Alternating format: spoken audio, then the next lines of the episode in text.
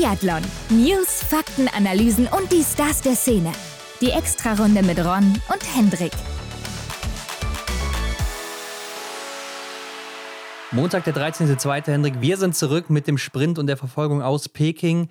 Und ja, man kann schon sagen, es waren mehr oder weniger norwegische Wochen, oder? Ja, klar. Also die Norwegerinnen und Norweger, die zeigen sich zurzeit ziemlich gut. Dreimal auf Platz 1 in vier Rennen, das können wir schon mal vorwegnehmen hier an der Stelle.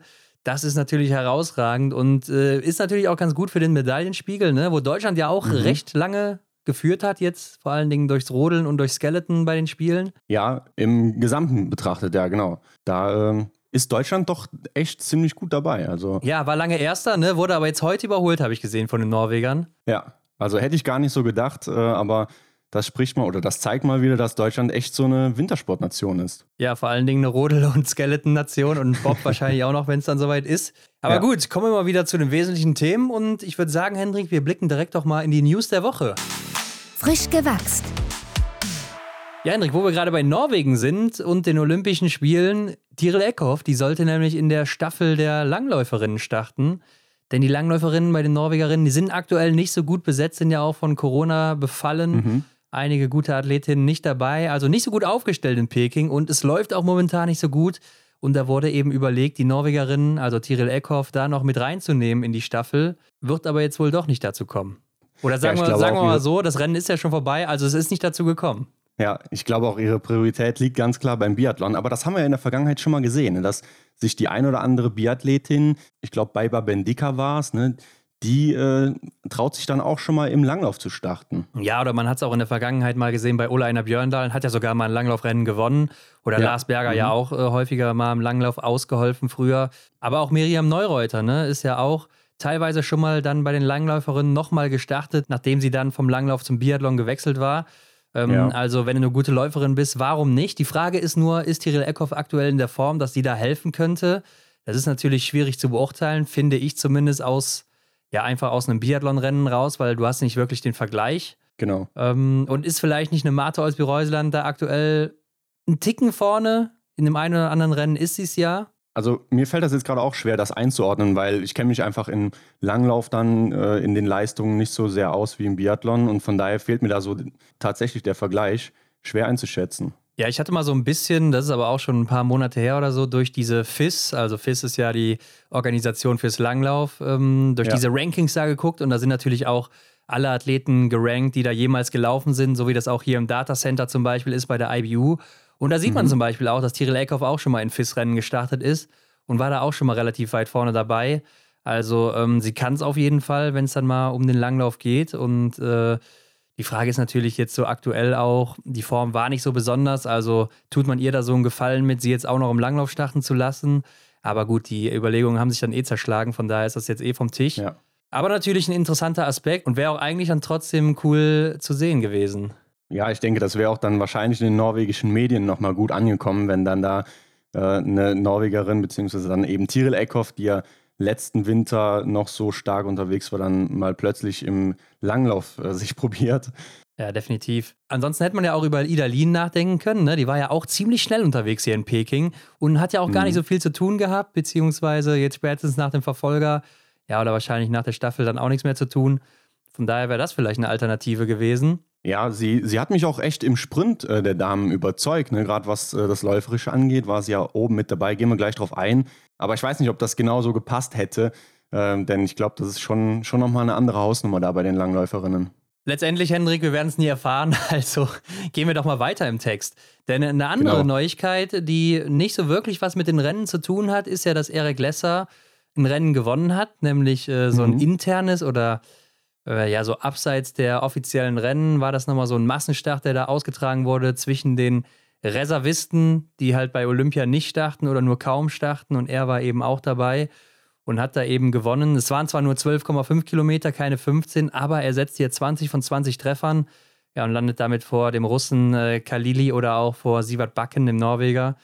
Und äh, ja. ist natürlich auch nicht schlecht. Ja, das ist ja echt cool, dass sie noch sowas machen, denn für die Jungs, die dann da eben sehr wenige Einsätze bekommen, ja, die fragen sich dann auch irgendwann, warum bin ich hier? Zum Beispiel auch David Zobel, der hat ja auch da mitgemacht.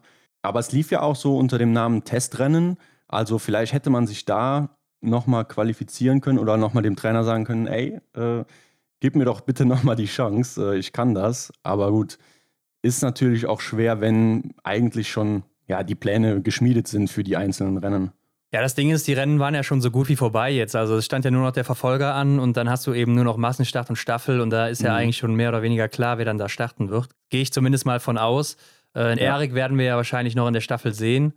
Aber mhm. ähm, für andere Leute wie Sievert Backen oder jetzt ein David Zobel, ähm, da geht es halt auch sonst um nichts, denke ich zumindest mal. Also ich kann mir nicht vorstellen, dass Sievert Backen jetzt plötzlich in der Staffel startet. Im Massenstart hat er jetzt eh keine Chance mehr, denn er ist ja, ja nicht qualifiziert. Und die müssen sich natürlich auch irgendwie fit halten, beziehungsweise auch die Wettkampfhärte so beibehalten. Denn ähm, mhm. mal abgesehen davon, dass die jetzt vielleicht hier nicht so viele Einsätze bekommen, müssen die ja auch danach wieder im Weltcup starten oder im IBU Cup und da wollen die natürlich auch wieder Topleistung zeigen. Also ähm, ist es natürlich schlecht, wenn du dann einfach mal drei Wochen raus bist und alle anderen laufen in der Zeit vier, fünf Rennen und sind halt noch voll dabei, ne? Ja, also macht auch unter dem Gesichtspunkt echt Sinn. Unterm Strich hat dann Erik Lesser die goldene Anstecknadel oder was hat er da genau bekommen von ja. Siegfried Marseille, glaube ich sogar. Ja, ja, vom Siggi, bekommen. unserem Freund Siggi. Habe ich auf dem Bild gesehen, genau. und ja, Ron, lass uns doch mal dann auf die Rennen blicken. Sprint stand an, Verfolgen stand an. Da müssen wir drüber sprechen. Was lief bei der? Medaillenjagd.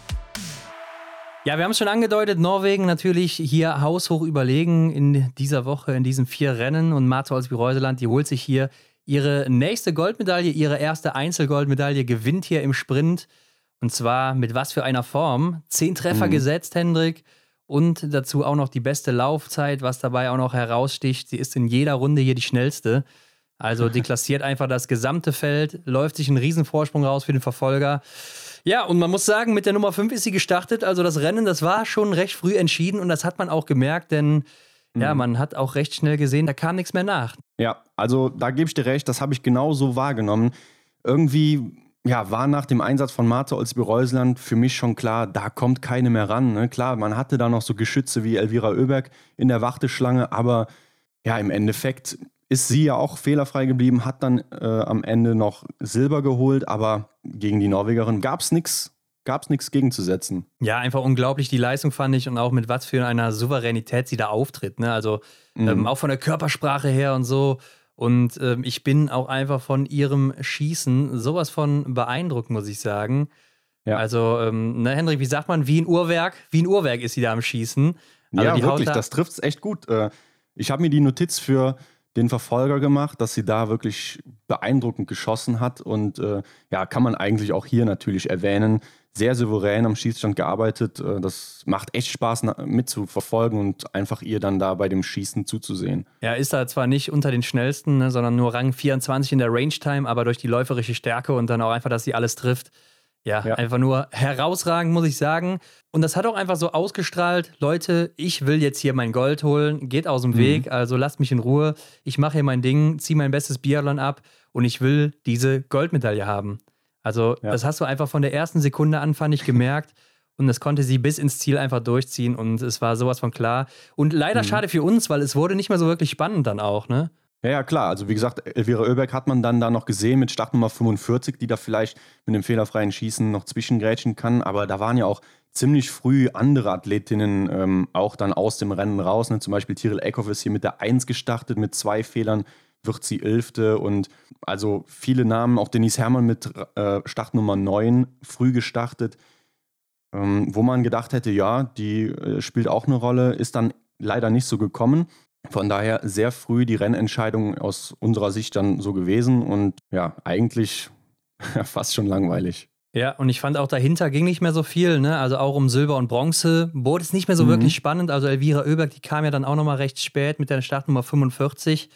Ähm, ja. Und da war ich auch überrascht, dass sie sich die Silbermedaille holt, beziehungsweise eher gesagt, dass sie fehlerfrei bleibt. Hätte ich so nicht erwartet, weil ich finde, ihr Schießen sieht halt doch immer recht unsicher aus.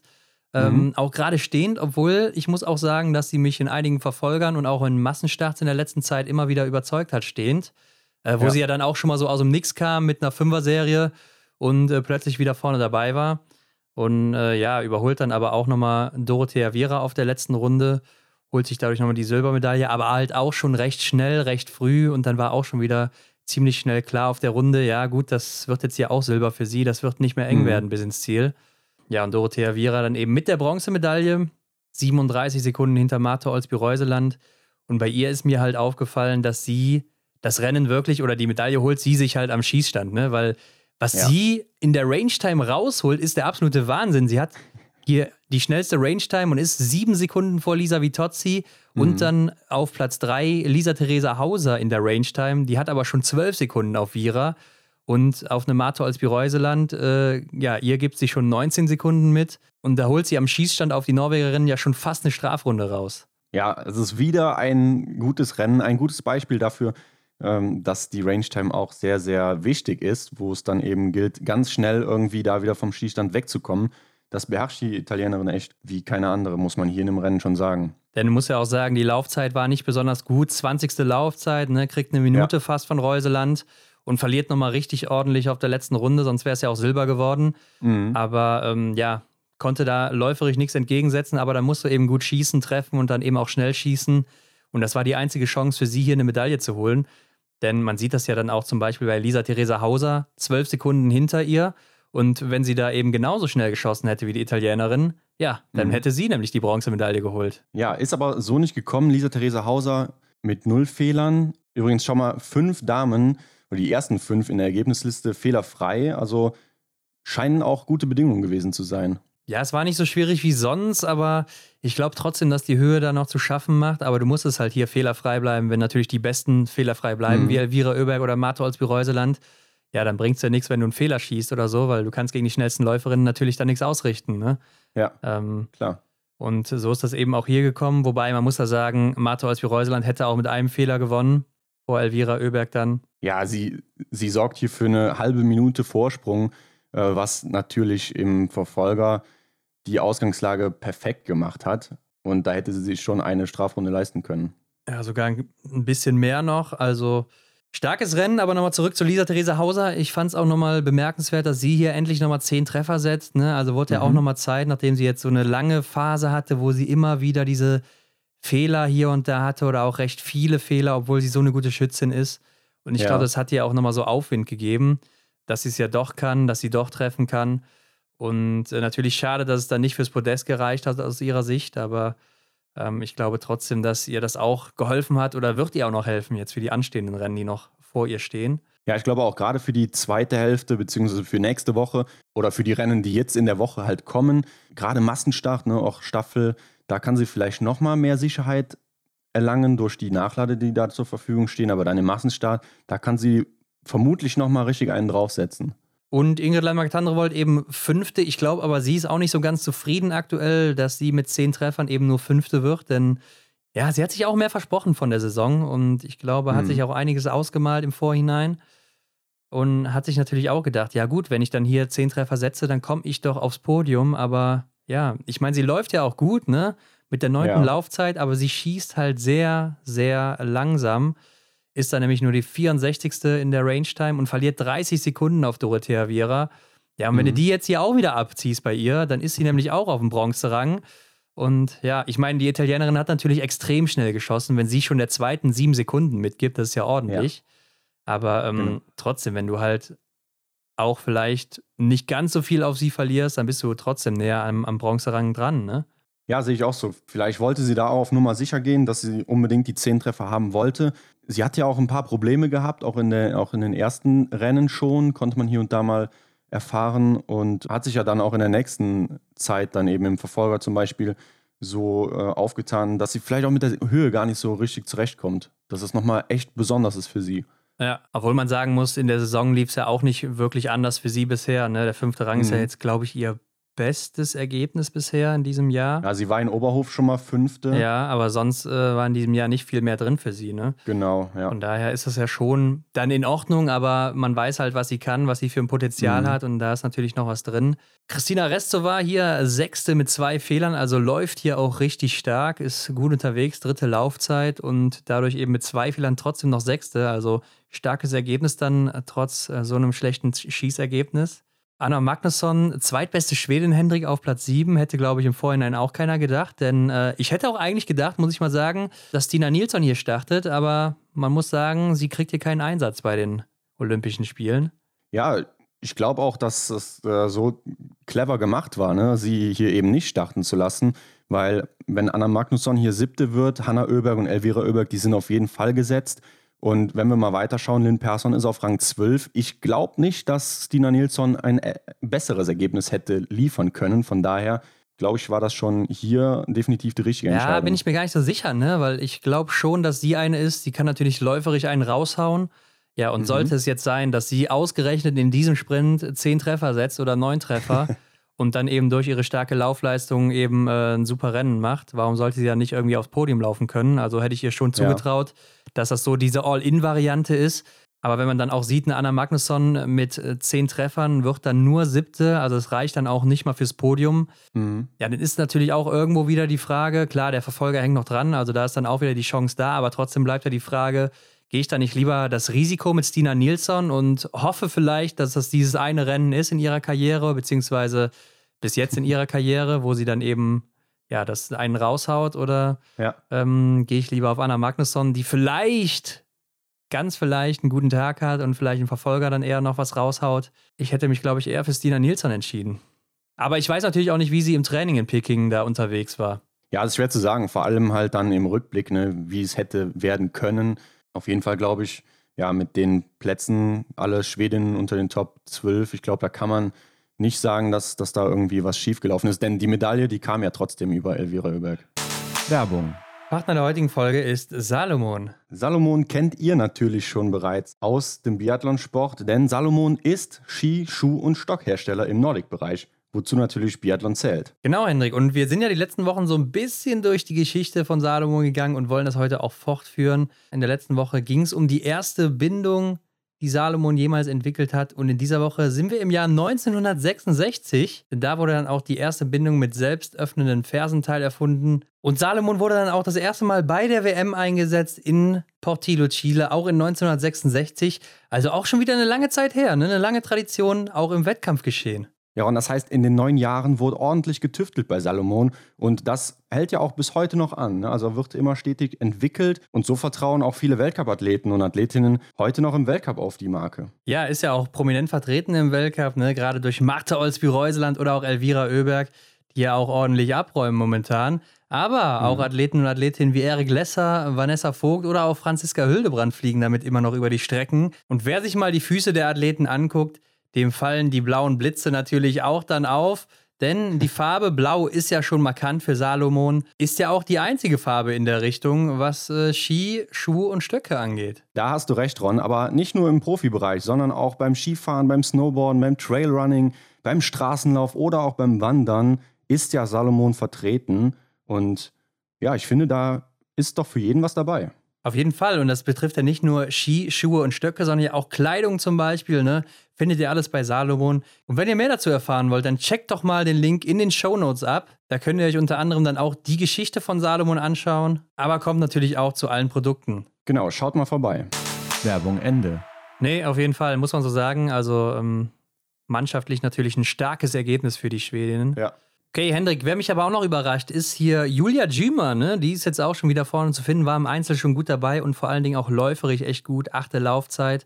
Ein ja. Fehler hier nur und wird dann eben achte. Also kommt auch so ein bisschen aus dem Nix. Klar, sie ist jetzt keine Unbekannte und war natürlich auch schon ein paar Mal auf dem Podium, beziehungsweise hat mhm. schon einen Weltcupsieg oder zwei, glaube ich sogar.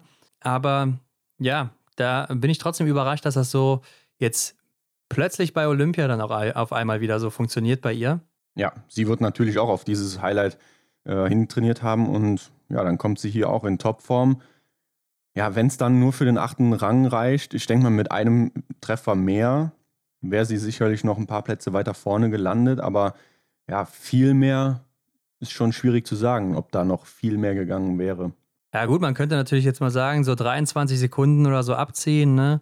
Dann ist sie mhm. eben ja, vor Lisa Theresa Hauser sogar noch, also knapp hinter Dorothea Viera hätte sich da auf Rang 4 gesetzt, wäre natürlich auch keine Medaille, aber eine gute Ausgangssituation für den Verfolger, weil sie ja auch eine sehr gute Schützin ist. Ja. Das ist ja auch eigentlich mhm. das, worüber sie so kommt. Aber mich wundert es halt, dass sie gerade läuferig jetzt hier so explodiert. Und äh, das jetzt auch im Einzel schon so war. Ja. Aber gut, auf jeden Fall richtig gepiekt. Alina Stremus, Hendrik, ne, die Europameisterin, die auch in Antolz ja schon so aufgetrumpft hatte. Auf Rang 10 hier wieder auch mit 10 Treffern. Also die mausert sich da auch immer so irgendwie oben mit rein und das als sehr kleine Nation finde ich auch immer sehr beachtlich. Und mhm. dann kommt schon die große Tyrell Eckhoff mit zwei Fehlern und da habe ich mir noch deutlich mehr erhofft. Denn Hendrik, ich bin ganz ehrlich zu dir, ich hatte sie auf 1 gesetzt, auf Gold. Boah. Denn ich muss auch sagen, also ich muss jetzt erstmal erklären, ich bin ja Tippspiel-Weltmeister, ne, weiß ja jeder. Aber das Ding ist ja, ich habe keine Chance mehr irgendwie zu gewinnen, wenn ich jetzt nicht hier so verrückte Tipps raushaue. Ne? Das heißt, ich muss mhm. ja jetzt hier ein paar Sachen riskieren.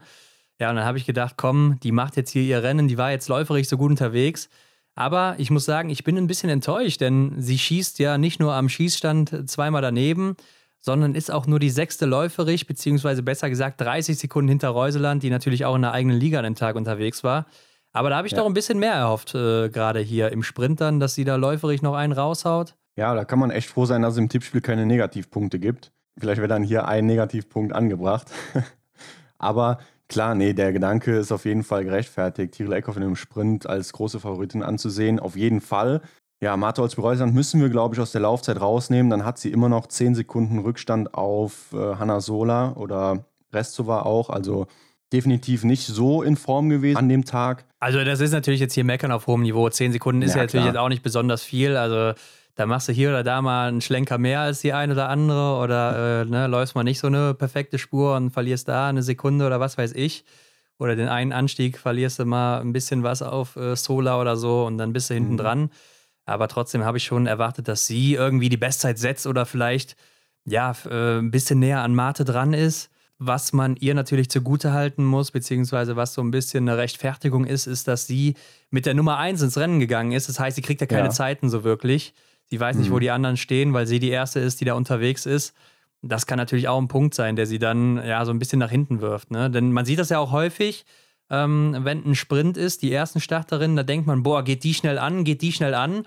Ja, und so mhm. hinten raus, wenn dann mal ein paar andere schnelle Läuferinnen noch kommen, merkst du, dass die meistens noch mal ein Stückchen schneller sind, weil die einfach auch die Zeiten von den anderen durchgesagt bekommen. Ja, ich kann mir auch vorstellen, dass das, wenn du eben dann diese Zeiten nochmal durchgesagt bekommst, das ist natürlich nochmal ein viel krasserer Push, als wenn du sagst, ich weiß, wo ich stehe. Klar, die Athletinnen kennen ihren Körper perfekt.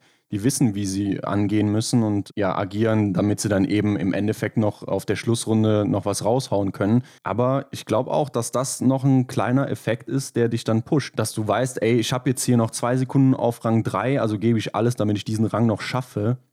Klar, ja, ich finde vor allem schwierig halt auf der ersten Runde, wo du ja mhm. unterwegs mhm. bist und äh, wenn ich jetzt, sage ich mal, mit Nummer 20 ins Rennen gehe und eine Eckhoff und eine Reuseland, die sind vor mir gestartet, dann kriege ich die Zeit durchgesagt, hey, du ja. hast fünf Sekunden auf Eckhoff oder fünf Sekunden auf Reuseland oder sowas.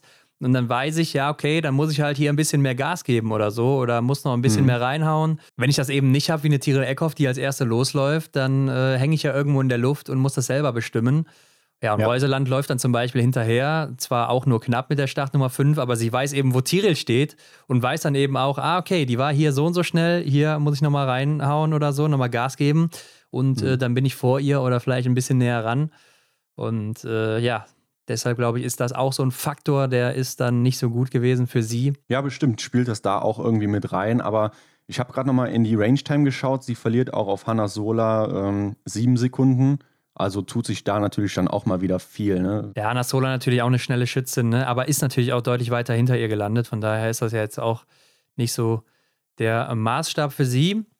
Auf jeden Fall kommt dann auf Rang 18 Henrik die beste Deutsche Vanessa Vogt mit zehn Treffern. Ja, und hier hat man sich natürlich ein bisschen was ausgemalt nach den Rennen zuvor, denn sie hatte die fünfte Laufzeit im Einzel, war in der Mixstaffel läuferig gut unterwegs. Mhm. Ja, und jetzt hier ist sie dann eben läuferig nicht mehr oben mit dabei. Da ist sie nur 42. eine Minute 28 zurück. Und auch in der Range Time, ja, das hat man auch so vermutet, ne? So 22 Sekunden wird sie da kriegen, wenn sie ungefähr was mit 50 hatte in, in im ja. Einzel. Damit geht es dann eben nicht weiter nach vorne als Rang 18. Was natürlich schade ist, aber ich glaube, man kann auch jetzt nicht von ihr erwarten, dass sie in jedem Rennen so eine Top-Laufzeit als junge Athletin hinlegt, die dann da einmal oder ja, einmal in ihrer Karriere ein sehr gutes Rennen hatte oder zweimal. Ja, sehe ich auch so. Ich glaube, das ist auch so ein großer Punkt, äh, dass viele Leute dann direkt denken, ja, okay, sie hat jetzt einmal diese Leistung erbracht, jetzt, er jetzt erwarten wir das einfach immer. Aber ja. es ist ja klar, dass da auch irgendwo mal äh, ja, ein kleiner Rückschritt ist und man dann eventuell dann nochmal einen weiteren Schritt vorkommt. Aber ja, das ist ja auch irgendwie natürlich, dass es eben nicht immer so läuft wie an diesem Tag X. Ja, und äh, es war vielleicht auch so ein bisschen ein Materialding, vor allen Dingen in den ersten beiden Rennen, dass das Material sehr gut war. Und mhm. jetzt in den Rennen war es wahrscheinlich nicht ganz so gut. Denise Herrmann hatte da auch nachher was gesagt, dass das Material nicht gut war. Denn ja. sie könnte sich nicht erklären, dass man innerhalb von zwei Tagen physisch so weit zurückhängt. Denn ähm, Denise Herrmann wird ja hier auch nur 22. mit zwei Fehlern, aber läuferisch eben auch nur die 15. mit 50 oder 51 Sekunden Rückstand auf Reuseland. Und das ist ja schon sehr viel, wenn man vorher mhm. bedenkt, dass sie zum Beispiel im Einzel eine der schnellsten war. Ja, auf jeden Fall. Wen wir aber übersprungen haben, ist noch Hanna Oeberg, ne, die sich so ein bisschen zurückkämpft, zumindest auf der Strecke, wo sie die siebtschnellste ist, aber dann auch nur 19. wird, denn sie schießt drei Fehler und da hilft ihr dann auf einmal dieses schnelle Laufen auch nicht mehr, was zuvor nicht ja. funktioniert hatte. Und jetzt äh, passt eben der andere Aspekt wieder nicht. Ja, man merkt, sie gibt am Schießstand auch ordentlich Gas. Sie hat die zehnte Zeit in der Range Time, also will da auch echt Zeit gut machen. Aber das ist das altbekannte Lied, was wir schon jetzt seit ein paar Folgen singen. Sie trifft halt dann nicht. Ne? Und dann macht es das Ganze auch nicht clever. Also, oder dann geht der Plan halt einfach nicht auf, ne, wenn du dann dadurch drei Fehler schießt. Wo wir gerade noch bei Hanna Oeberg sind, sie ist ja recht groß und ich weiß nicht, ob es dir mal aufgefallen ist, Hendrik, oder jetzt auch mal an die Zuhörenden hier, einfach mal darauf achten, das nächste Damenrennen, das wird der Willi Haag kommentieren. Ja. Und einfach mal auf die Worte groß gewachsen oder hochgeschossen achten. Einfach mal so im Hinterkopf behalten während des Rennens. Also ich garantiere, ich garantiere, die werden mindestens zweimal fallen während des Rennens. Mhm. Denn Hanna Oeberg ist ja natürlich eine hochgewachsene, ne? die hochgewachsene ja. Schwedin. Und äh, das werden wir ein paar Mal erfahren. Ich weiß nicht, ob es dir schon aufgefallen ist, Hendrik. Ja, wenn man genau hinhört, dann äh, fällt es auf, aber es ist ja auch so. Ne? Sie ist ja eine große Athletin. Ist ein Fakt, klar, auf jeden Fall. Kann man nicht müde werden, das zu betonen. Und übrigens, der Schießstand ist 50 Meter entfernt. Ah, okay. Ja, das ist gut zu wissen. Wieder was gelernt hier am heutigen Abend. Aber ähm, Franziska Preuß, Hendrik, die wird 30. mit zwei Fehlern. Läuferig natürlich auch weit von ihrer Bestform noch entfernt, mit Rang 31 hier. Und sie war auch sichtlich enttäuscht danach. Man oh, hat es ja. im Interview gemerkt und war ja schon in Tränen fast nahe, hatte ich so das Gefühl. Ja, ich auch, als ich gehört habe, was sie da gesagt hat. Also sie sagt ja auch so, also gerade sehe ich da keinen Sinn mehr drin, weiterzumachen. Dann dachte ich mir, Franziska, was denn los bei dir? Äh, komm jetzt nicht auf falsche Gedanken. Du wirst ja jetzt hier nicht von Peking abreisen. Hallo? Ja, hatte ich auch echt so kurz gedacht, aber man muss natürlich auch sagen, oder ich kann es natürlich verstehen, dass sie sehr enttäuscht ist aktuell. Sie war natürlich die beste Deutsche. Sie hat ja. viel Erfolg jetzt im letzten Jahr gehabt. Aber man muss natürlich auch mal sehen, wo kommt sie her. Ne? Sie hat jetzt mhm. ewig keine Rennen bestritten. Sie war lange verletzt. Dann hatte sie eben noch Corona. Ähm, also die Erwartungen dürften natürlich eigentlich nicht so hoch gewesen sein. Aber ja. anscheinend waren sie das eben doch. Und da muss man, glaube ich, auch mal relativieren, dass man nicht erwarten kann, nach so einer langen Leidenszeit einfach wieder zack, boom, zurück zu sein und vorne mitmischen zu mhm. können.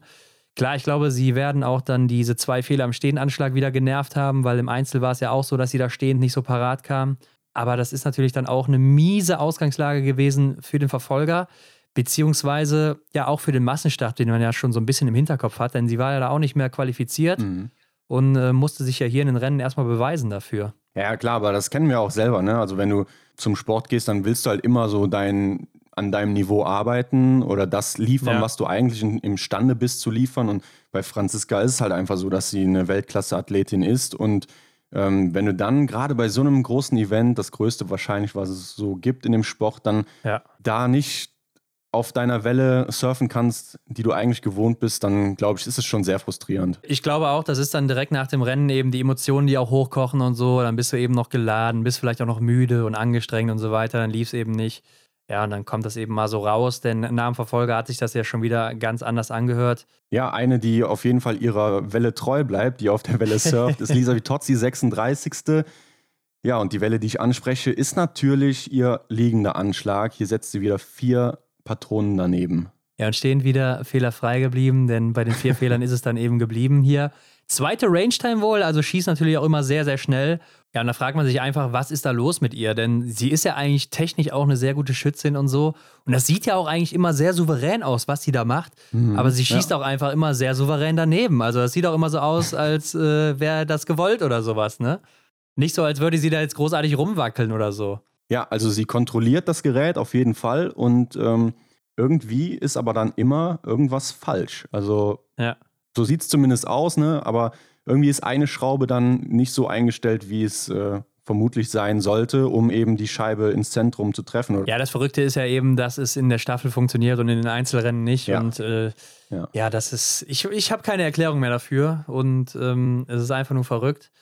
Und mal gucken, wann sich der Trend auch wieder wandelt. Aber es ist natürlich beachtlich, dass sie dann trotzdem noch 36. wird. Ida Lienhendrik, die wird hier 38. haben wir eben angesprochen, denn sie hat die vierte Laufzeit hier. Ne? Also jo. richtig schnell unterwegs gewesen, aber auch vier mhm. Fehler geschossen. Also damit kommst du dann auch nicht weit nach vorne. Und auch Maketa Davidova macht hier kein gutes Rennen mit Rang 41, auch vier Fehler geschossen. Ist natürlich bitter, ähm, ja. da, die, da sie ja selten so einen Ausrutscher hatte, bisher zumindest. Und dann ausgerechnet hier in Peking aber genauso geht auch der Negativtrend von Justine Brazers Boucher weiter, die, glaube ich, hier in der Höhe nicht zurechtkommt, was komisch ist, da es ja in Antolz noch so gut funktioniert hat.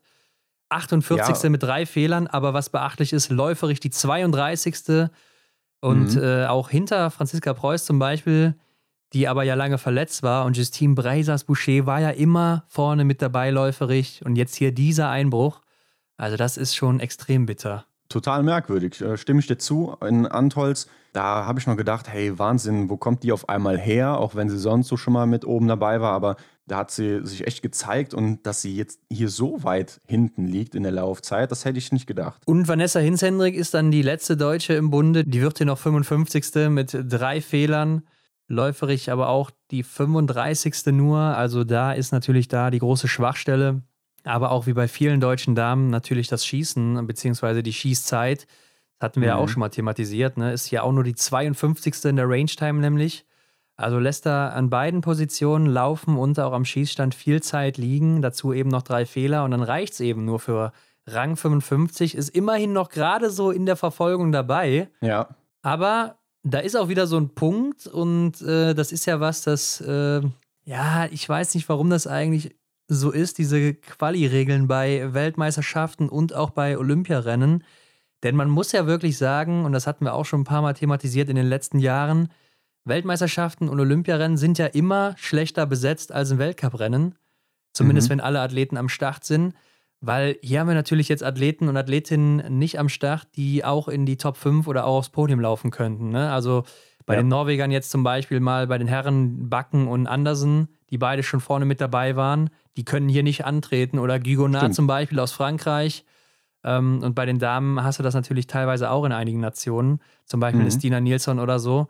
Und dadurch natürlich, wenn du ein schlechteres Ergebnis hast, landest du natürlich dann auch weiter vorne noch und bist dann eventuell noch im Verfolger dabei weil die ein oder andere fehlt, die in, im Normalfall vor dir gelandet wäre an diesem Tag. Ja klar, es dürfen halt eben nur vier Starterinnen und vier Starter bei den Herren eben an den Start gehen. Ja, dann, dann ist es halt so, aber ja, ich denke, eine andere Lösung dafür kann man ja auch nur schwer irgendwie umsetzen. Ja, man könnte ja ein ähnliches Prinzip machen wie im Weltcup oder dass die großen Nationen zumindest äh, da sechs Startplätze bekommen, zum Beispiel, wie das dann auch im Weltcup ist, sodass ja. eben auch alle starken Athleten und Athletinnen dabei sind.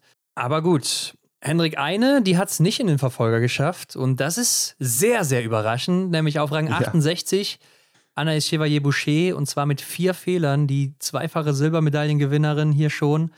Mhm. Ja, am Schießstand, ja. das war ihre Stärke eigentlich in den ersten beiden Rennen noch und hier patzt sie dann so stark. Haben sicher einige auch in ihren Top 5 gehabt im Tippspiel. Ja, gerade stehend hier nimmt sie nochmal drei Fehler mit und stehend ist ja auch eigentlich ihr schwächerer Anschlag. Ne? Also, aber dass sie dann drei Fehler hier setzt, äh, ja, ist schon echt viel.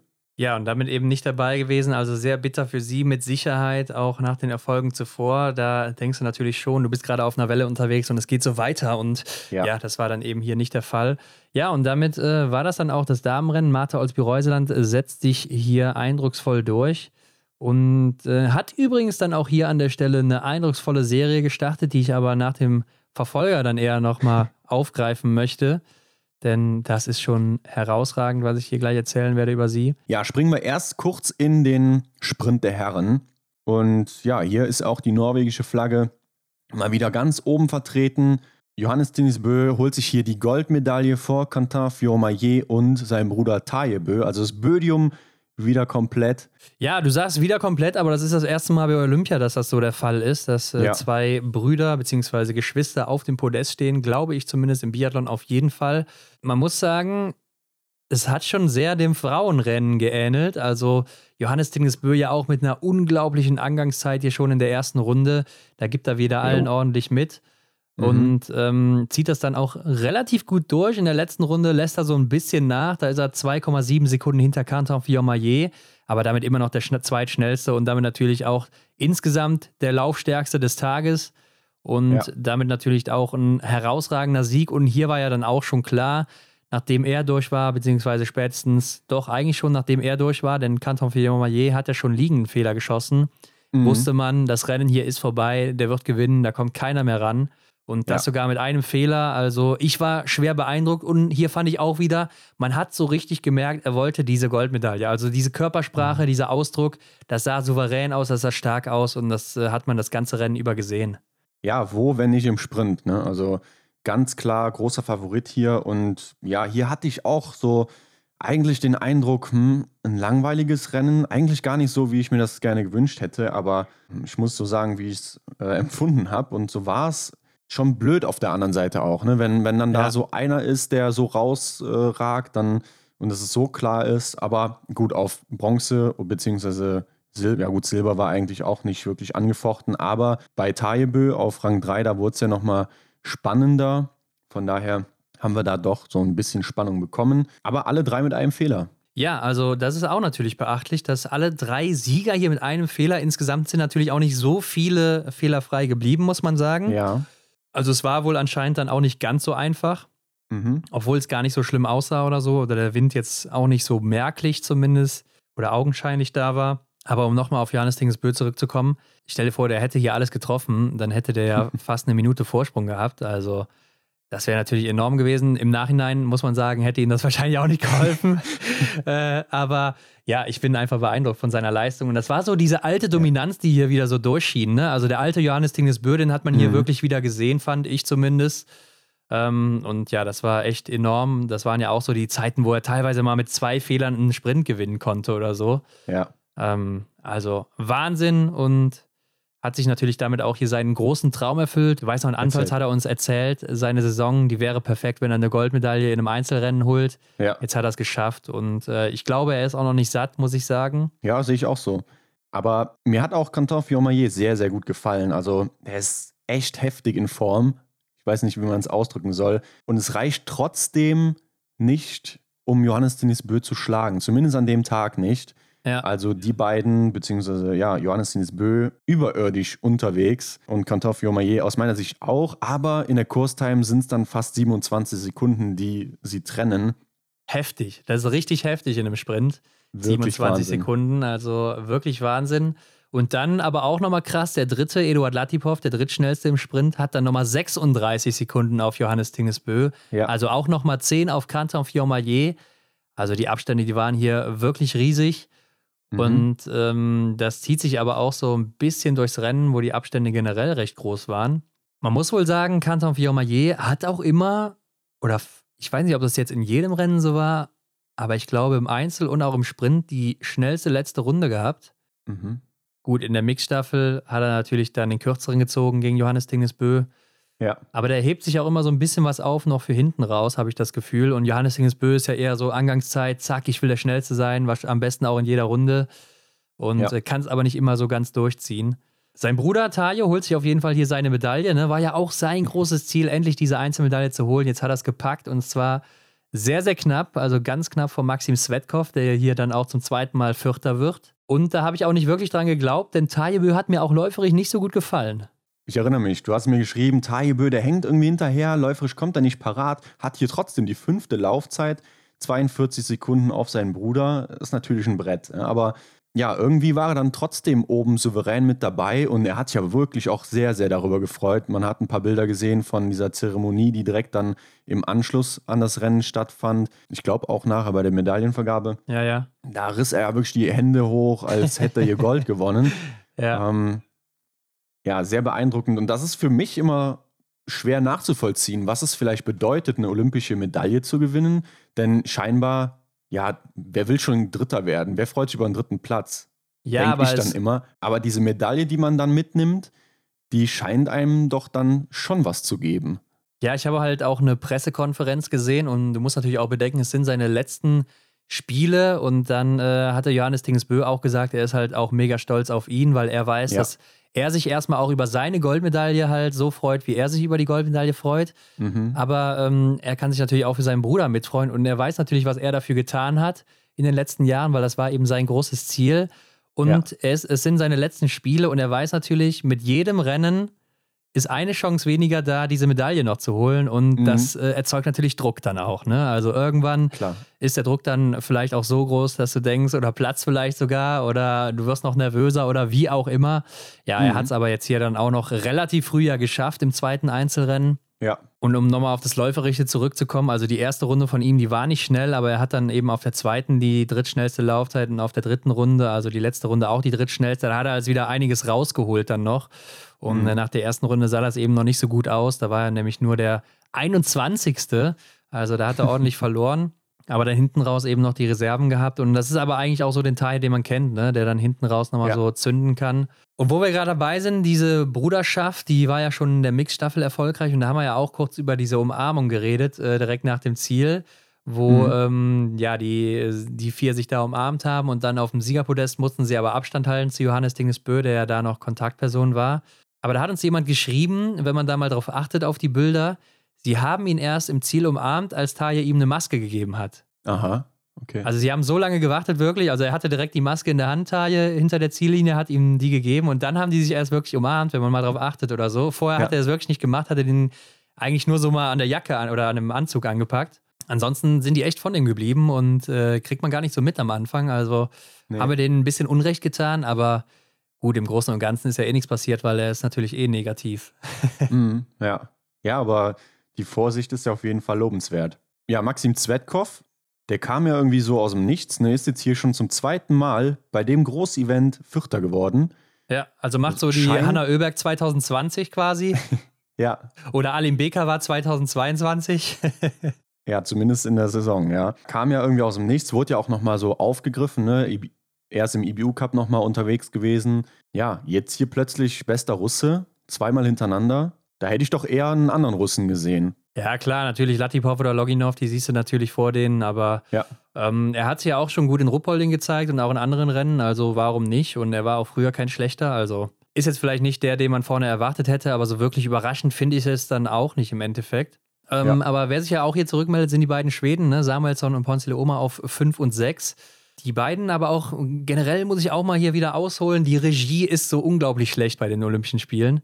Also wie oft werden da Leute nicht gezeigt? Und Samuelsson, ja. der wurde, glaube ich, auch gar nicht gezeigt. Äh, mhm. Stühler Holmle Greit auch nur hier und da mal beim Stehendanschlag oder so oder vielleicht nur beim Liegendanschlag und sonst gar nicht. Also unglaublich schlechte Leistung und ich habe es auch im Langlauf gesehen. Ich habe mir hier die Langlauf-Damenstaffel angeguckt.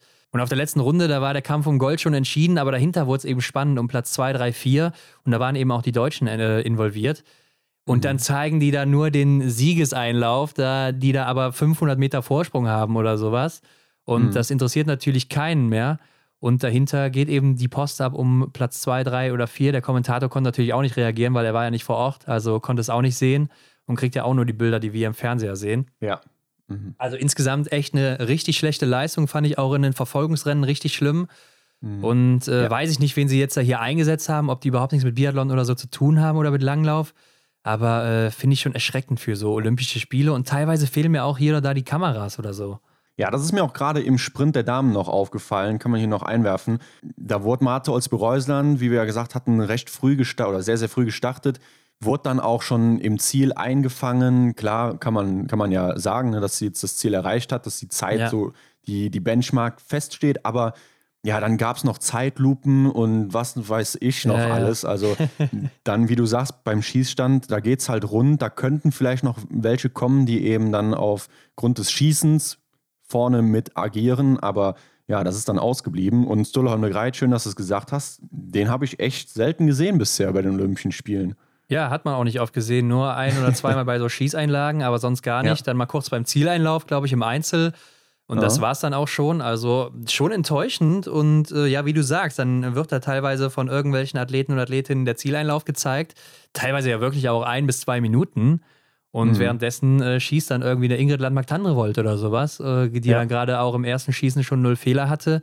Und da fragt man sich natürlich auch, was geht hier ab? Ne? Also schaltet doch mal rüber zu den Favoriten oder Favoritinnen ja, kann man nicht verstehen, hat mich sehr aufgeregt und ich glaube, es wird sich auch leider nicht mehr ändern. Aber für so Olympische Spiele schon ein Armutszeugnis. Aber Stüller Holme Greit, Henrik, der wird dann hier Siebter mit zwei Fehlern. Äh, auch ungewöhnlich, ihn wieder mit so vielen Fehlern zu sehen, aber läuft ganz gut, auch mit der siebten Laufzeit. Range Time sowieso vorne mit dabei, der viertschnellste. Mhm. Bei der Range Time ja. muss aber auch irgendein Fehler sein, denn da ist der Österreicher Jakob vorne und der ist 23 Sekunden vor Timofey Lapschin und das will ich doch mal sehen, wie der da bitte geschossen hat. Also, das kann nur ein Fehler sein hier in der Anzeige. Ja, sehr ungewöhnliches Bild. Ähm, aus deutscher Sicht schon, ja, ja, wenn man an die Medaillen denkt, enttäuschend, aber trotzdem doch eine gute Ausgangslage holt sich Benedikt Doll auf Rang 8 mit einem Fehler und der war ja auch noch echt gut dabei. Ne? Also nach dem ersten Schießen noch auf Position 3 unterwegs, Bronzerang hätte es sein können und dann kommt der Fehler im stehenden Anschlag. Ja, wobei Benny auch ähnlich wie schon im Einzel war es ja auch so, gegen Ende des Rennens wieder so ein bisschen blau gegangen ist, oder? Mhm. Also der war da wieder schwer am Kämpfen, so hatte ich das Gefühl und äh, ja, kommt vielleicht auch mit der Höhe noch nicht ganz so zurecht oder gegen Ende gehen ihnen ja die Kräfte aus. Ja. Sieht man auch so ein bisschen in den Laufzeiten. Ne? Erste Runde eben noch der sechs schnellste und dann zweite Runde 18 schnellste, dritte Runde 17 schnellste. Also verliert er deutlich an Boden. Ähm, sah in Antolz auch noch besser aus. Ja, definitiv. Aber der Negativtrend, den er dann da von Runde zu Runde an den Tag legt, ja, könnte ja vielleicht dafür sprechen, dass er sich dann einfach auch vielleicht verkehrt die erste Runde aufgeteilt hat oder ja, klar, eine klar. falsche Angangszeit geplant mhm. hatte.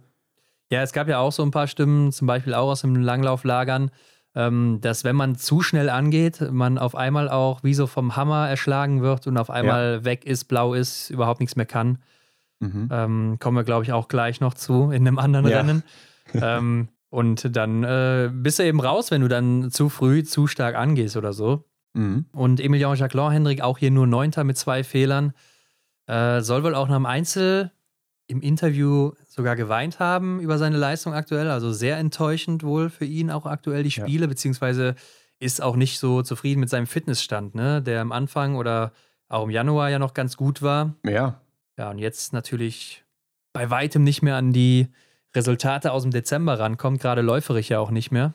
Ja klar, erinnere dich mal ran zurück, was wir da so gesagt hatten. Ne? Also da hatte ich schon gedacht, wenn er das Tempo und die Leistung in der Loipe so weiter aufrecht halten kann, dann ist er definitiv auch ein Medaillenkandidat. Aber Stand jetzt äh, ist da ja noch nicht viel passiert. Läuft er definitiv seiner Form hinterher. Ja, also muss ich auch ehrlich sagen, das eine Rennen, was jetzt noch ist mit dem Massenstart, da ist er für mich auch kein Favorit jetzt in der aktuellen Verfassung. Gerade nee. am Schießstand, da ist es ja auch nicht mhm. äh, wirklich gut um ihn bestellt bisher. Ja. Von daher an beiden äh, Teildisziplinen, in beiden Teildisziplinen einfach hier noch eine Baustelle bei ihm.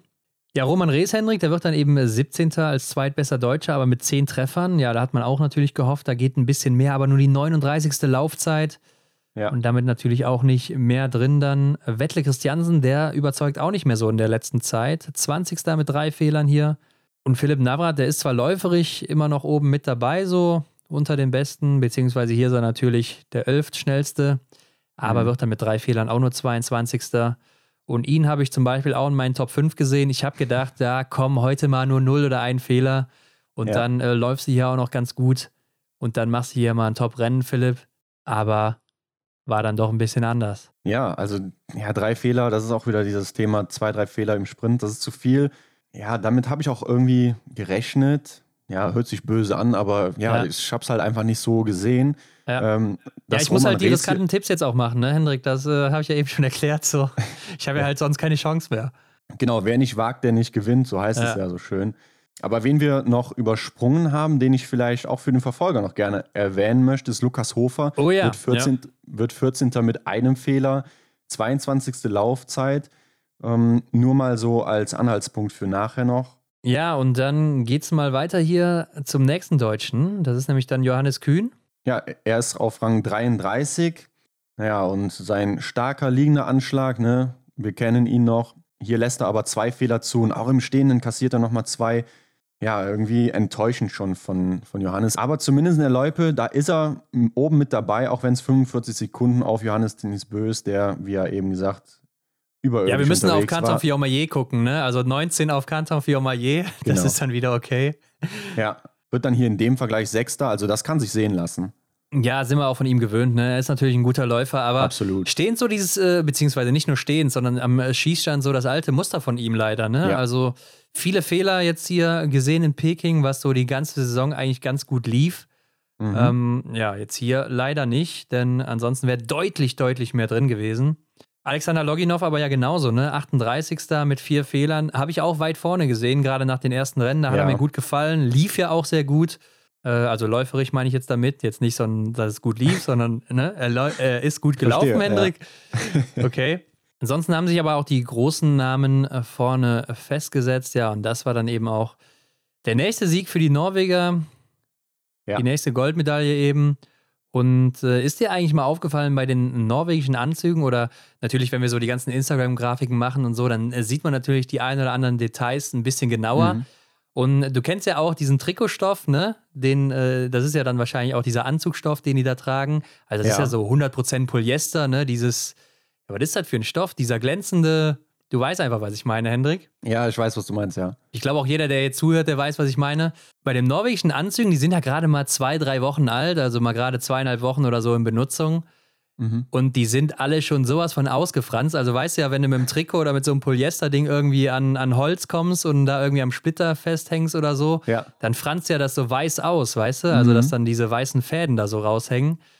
Und äh, bei allen norwegischen Anzügen, gerade im Armbereich oder so, wo wahrscheinlich auch irgendwo die Waffe da festgemacht wird, da sind Ja. die ganzen Anzüge auch alle so ausgefranst. Und da fragt man sich natürlich, was ist das denn für eine Qualität hier? Ja, stimmt. Guter Einwand. Vielleicht waschen die die auch irgendwie mit einem besonderen Mit Stahlwolle oder so. Oder werden mit Drahtbürste nochmal sauber gemacht. So sieht das aus. Ja, nee, ich kann es mir auch nicht erklären. Also vielleicht wurde da tatsächlich auch an der Qualität gespart, weil man weiß, dass sie ja auch nur zwei Wochen halten müssen. Denn Ach, für die zwei Wochen die hier können wir mal auch hier das Zeug da nehmen, was wir noch in der Ecke hinten haben, ne?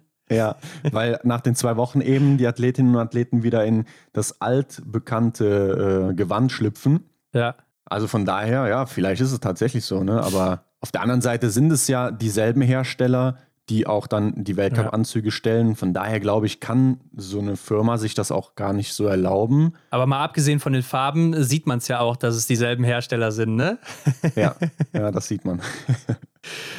Also am Design wurde nicht so viel geändert.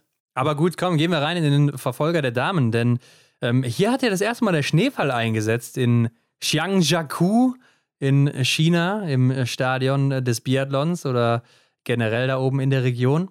Ja, Und man muss ja sagen, nach dem Vorsprung von Martha Olsby-Reuseland, das Ding, das war ja eigentlich schon gegessen. Ne? Also eigentlich schon die sichere Siegerin.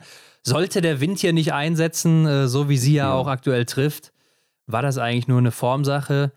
Aber wir haben im Biathlon natürlich schon alles gesehen. mhm. Trotzdem muss, musste man sagen, die Windverhältnisse waren sehr einfach und damit auch das nächste Gold für Martha Olsby-Reuseland.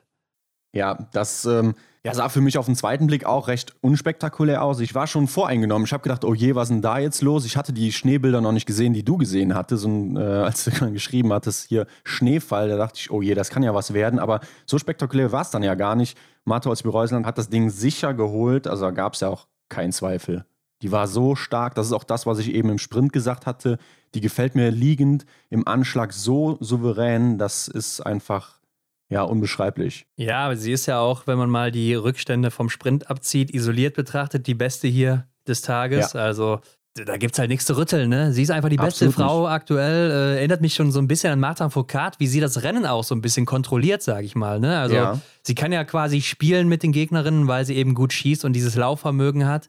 Also in der Laufzeit ja hier auch hier wieder die siebtschnellste, 30 Sekunden auf die schnellste Hannah Sola, aber sie konnte natürlich auf der letzten Runde auch austrudeln lassen.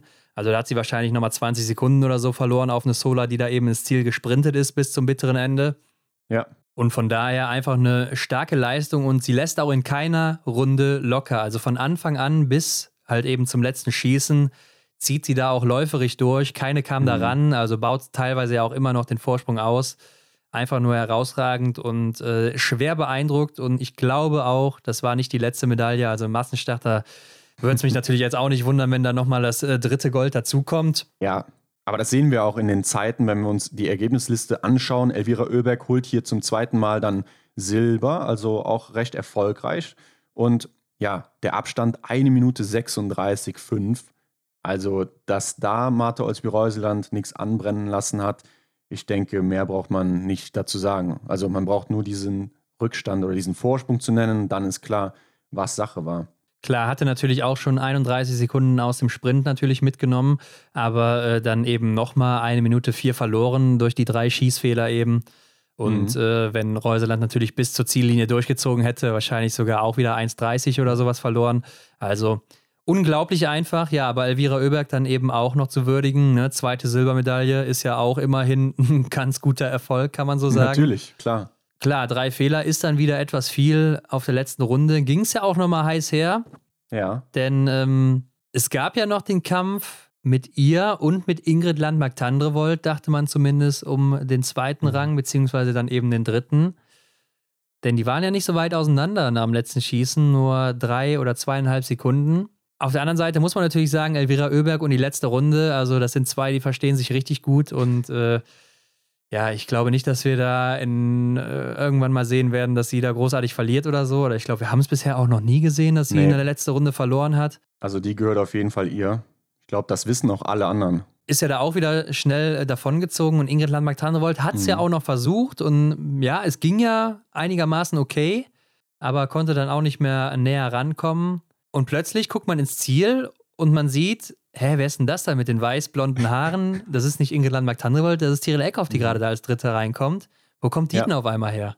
Ja, krass, das hat man gar nicht so verfolgen können am Fernsehen. Ich habe es mir dann nachher nochmal im Datacenter angeguckt, bei den genauen Zeiten, bei den Zwischenzeiten und bis ähm, Kilometer 9, meine ich, wäre das gewesen, war sie ja noch auf Bronzerang, die Ingrid. Und dann, ja, ist ihr scheinbar dermaßen schlecht geworden, dass sie einfach gar nichts mehr machen konnte. Also doch schon, sie konnte ja noch ins Ziel laufen. Sie hat das Rennen beendet, aber ist dann sowas von eingebrochen in der läuferischen Qualität. Wobei, das kann man ja auch nicht mehr läuferische Qualität nennen, denn sie hat sich halt ins Ziel getragen. Mehr war das ja nicht mehr. Sie wurde ja, da eingeholt. Du sagst gerade bei Kilometer 9, ne, da hat sie 10 Sekunden Rückstand auf Elvira Oeberg und ja. sie ist immer noch 20 Sekunden oder 21 sogar vor Tiril Eckhoff. Also eigentlich ein sicheres Ding und äh, es war schon klar, die holt sich auf jeden Fall Bronze. Genau. Ja, und dann sieht man sie eben auf einmal nicht mehr und dann, wie du schon sagst, trägt sich oder schleppt sich da noch gerade so ins ja. Ziel, kommt dann als 14. rein. Ja, und äh, wie sich wohl dann nachher ja, rausgestellt hat, ist vielleicht noch ein bisschen früh zu sagen. Aber ich habe jetzt so ein bisschen was äh, gelesen vom äh, Teamarzt der Norwegerinnen, der ähm, vermutet, es ist eben die Kälte und die Höhe, also anscheinend mhm. dann wirklich hier blau gegangen oder erschöpft gewesen einfach. Nicht, äh, wie ich zumindest zuerst gedacht hatte, vielleicht wieder diese Sache aus Oberhof mit dem Herzflimmern Stimmt. oder so. Sie hat ja schon mal so ja. Herzflimmern, wenn sie sich sehr, sehr anstrengt, äh, dass das Herz dann zu schnell schlägt und der Körper dann abschaltet, so mehr oder weniger. Mhm. Ja. Hat sie auch schon mal in einem anderen Interview gesagt, das ist wohl nicht gefährlich, aber ähm, ja, der Körper macht dann einfach zu und dann geht eben nichts mehr. Ähm, in dem Fall soll es dann aber wohl eher so die Höhe und Kälte gewesen sein, sagt zumindest der Arzt. Was dann letztendlich da rauskommt oder ob das jetzt schon die finalen Wörter sind, weiß ich nicht, aber äh, das sah natürlich auch nicht gut aus erstmal. Ja, das war wirklich erschreckend. Also wir haben ja auch schon dann frühzeitig so ein paar Bilder gesehen, wo du dann dachtest, oh, das sieht echt krass aus, was da passiert. Es ja, wurde ja rausgetragen Glück. dann, ne? Also sie genau, konnte ja. nicht mehr alleine rausgehen sogar, sondern wurde richtig auf Händen getragen. Ja, also ich glaube, ähm, das ist ist ja auch kein Einzelfall, dass äh, die Athletinnen und Athleten wirklich sehr, sehr, sehr erschöpft im Ziel ankommen. Also das kommt mir nochmal intensiver vor als bei anderen Weltcup-Orten, beziehungsweise zum Beispiel auch in Antolz. Da haben wir auch schon gedacht, wow, was, was sind die hier K.O. im Ziel? Aber ich glaube, da ist es nochmal krasser. Und ähm, ja, das, das wird es halt einfach sein, ne? diese Umgebung da. Ja, also sowas habe ich halt noch nie gesehen. Ähm, doch, es gibt auch noch äh, dieses alte Video aus der deutschen Staffel, wo der, ah, wie hieß er denn, Morgenstern da so blau gegangen ist. Das hast du auch mhm. schon mal öfters gesehen, das wurde schon mal öfters eingespielt. Ähm, ja. Der auf einmal da auch nur noch sich so komisch fortbewegen konnte und ich glaube dann auch abgebrochen. Nee, der hat, glaube ich, noch durchgezogen, aber ja. ja, die deutsche Staffel ist natürlich dann auch weit nach hinten gefallen. Ähm, mhm. Das sah schon so ähnlich aus, aber ich muss mal sagen, abseits jetzt vom Gesundheitlichen, denn ich glaube, es geht ihr ja wieder gut so. Sie hat ja auch schon auf Instagram wieder was verfasst. Muss man sagen, ist es natürlich extrem bitter, denn die Bronzemedaille, die war safe. Ne? Also da wäre oh, ja. niemand mehr rangekommen so. Das war einfach ein sicheres Ding für sie und gerade nach der Saison, wie das so lief bei ihr, das war ja alles mhm. nicht so, wie sie sich das vorgestellt hat, wäre das natürlich eine Genugtuung für sie gewesen, hier endlich mal die Bronzemedaille noch zu holen. Ja, ich glaube, sie wäre überglücklich gewesen und so ist der Fall natürlich nochmal tiefer, wenn du so nah dran warst. Ja. Und äh, ist natürlich schade. Ingrid ja auch super sympathisch, ne? Ja, sie hätte dann da ihr Märchen schreiben können ne, über den Winter 2021, 2022. Äh, Gerade auch, wie du sagst, äh, weil die Saison eben ja eigentlich unter ihrem Niveau lief. Ganz klar. Bisher zumindest. Schauen wir mal, was dann da noch im nächsten Trimester kommt. Ja, und diese Medaille, die wäre natürlich ja, ein ganz klares Highlight gewesen. Ja, aber so holt eben die Medaille Hendrik ihre beste Freundin Tyrell Eckhoff und ich glaube, das ist dann vielleicht noch der größte Trost, dass die Medaille dann auch eben an sie geht und dann nicht irgendeine mhm. andere Athletin. Ähm, und da hat man sich ja auch gefragt, wo kommt die denn eigentlich her? Ja. Und wo wir gerade noch bei diesem Vorfall sind, im Fernsehen hat man die letzte Runde ja auch wieder gar nicht gesehen. Ähm, aber mhm. auf Eurosport, da habe ich mal kurz reingesnippt, so nach dem Rennen online noch, kann man sich das angucken. Ja. Äh, denn Tyrell Eckhoff, die kommt ja hier, das muss man sich mal klar machen, von Rang, Rang 7 nach dem letzten Schießen und hat zum Beispiel auf Dorothea Viera alleine schon 20 Sekunden Rückstand und läuft dann eben noch auf Rang 3 vor. Jetzt Ingrid Landmark-Tandrevold mal rausgenommen. Mhm.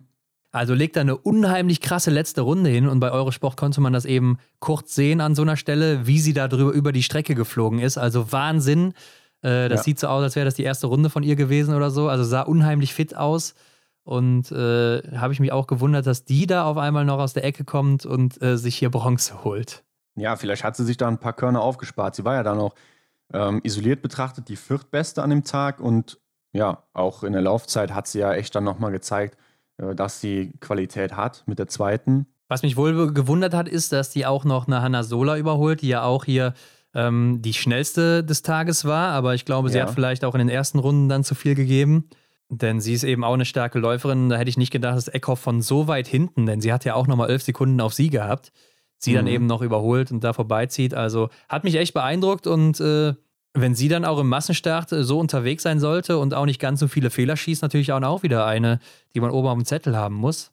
Ja, hat sie ja auch in, in Antolz gezeigt, ne, dass sie da auch wieder äh, eine Kandidatin ist, die man nicht aus den Augen äh, lassen darf. Und wir haben ja eben über die Schweden gesprochen, über die Schwedinnen gesprochen und Lynn Persson wird hier Fünfte. Hanna Sola wird übrigens Vierte, ne? sie hat sie ja noch eingeholt. Also Lynn ja. Persson Fünfte, kommt hier sieben Plätze vor mit zwei Fehlern und ist auch isoliert betrachtet die sechstbeste an dem Tag.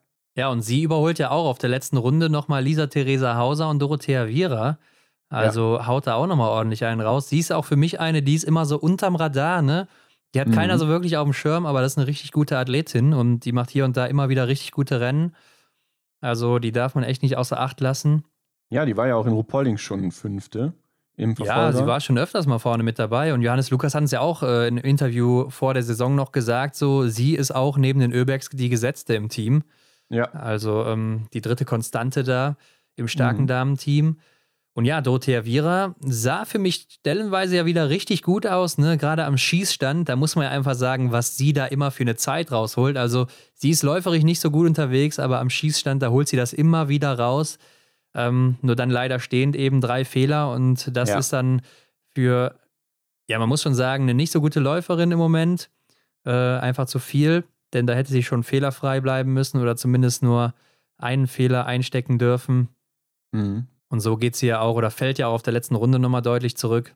Ja, klar. Ich fand auch beim ersten stehenden Anschlag, also beim dritten Schießen, fand ich die Gegebenheiten auch sehr unterschiedlich. Ja. Wenn man sieht, Martha Olsby-Reusland äh, verfehlt hier ihren einzigen Schuss und die Verfolgerinnen zu der Zeit, Elvira Oeberg und Dorothea Vera eben, sind äh, dann mit zwei Strafrunden unterwegs gewesen. Ja. Da kann man ja schon sagen, dass die Bedingungen sich dann schon ähm, schlagartig geändert haben. Ja, ich habe ja am Anfang ähm, noch gesagt, so einfache Windverhältnisse, aber das hat sich immer wieder mal so ein bisschen geändert, ne? Und genau, ja. Äh, phasenweise war es dann mal ein bisschen schlimmer, aber ja, die eine oder andere hat es dann eben mal mehr oder weniger erwischt. Mhm.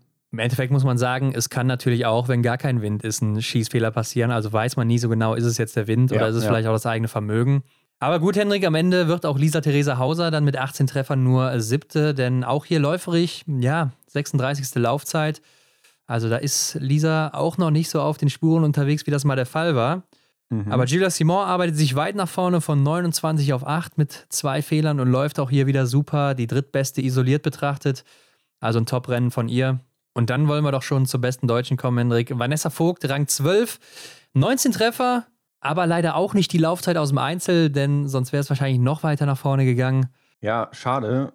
Klar, auf das, auf das Schießen kann sie sich verlassen, aber ja, läuferisch hat sie mir eigentlich auch den Eindruck gemacht, dass sie da anknüpfen kann, wo sie auch dann eben im ähm, Einzel aufgehört hat. Ja, war dann eben hier nicht der Fall. Auch Zwölfte isoliert betrachtet. Ich denke, das war ein ganz okayes Rennen von ihr. Sie hat sich da gezeigt. Aber ihr Fehler, ihr einziger Fehler, ist ja im ersten Schießen passiert. Und da gab es ja dann auch eine kleine Kollision, so habe ich es zumindest wahrgenommen. Es ist zwar nichts passiert. Sie saß da mal kurz auf dem Boden. Äh, da gab es wohl irgendwie eine Überschneidung. Die ähm, Hanna Sola, meine ich, wäre es gewesen, kam aus der Strafrunde raus und die hat natürlich dann Vorfahrt und da musste sie stark abbremsen. Ich weiß nicht, ob sie da auch eine Berührung hatten. Auf jeden Fall äh, eine kleine Rennunterbrechung für Vanessa und dann ging es dann weiter in die Strafrunde. Ja, gut, das kostet natürlich schon Zeit, ne? Also, wenn du dich da erstmal wieder Klar. aufstellen musst und sie ist ja auch nicht so einfach wieder hochgekommen, muss man sagen, musste dann ja auch nochmal mhm. eine Drehung machen, um wieder in die Strafrunde reinzulaufen. Also, hat schon ja. ein bisschen Zeit gekostet, bestimmt zehn Sekunden oder so, könnte ich mir vorstellen, die das ausgemacht hat. Ähm, Sie hat sich auch nachher nochmal im Interview dazu geäußert, dass Hannah Sola da wohl auch geschrien hätte, äh, als sie da rauslief auf der Runde und so. Ähm, mhm.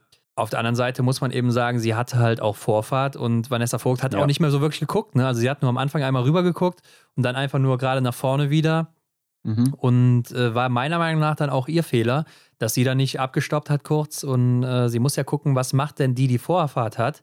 Denn genau, ja. Äh, wenn die eben schneller ist oder äh, mich dann eben kreuzt an dem Punkt hier, ja, da muss ich die eben auch vorlassen und das ist eben die Regel und da muss man sich dran halten und es ist ja schon mal gut, auch wenn sie schreit oder was, ist es doch gut, dass sie auf sich aufmerksam macht.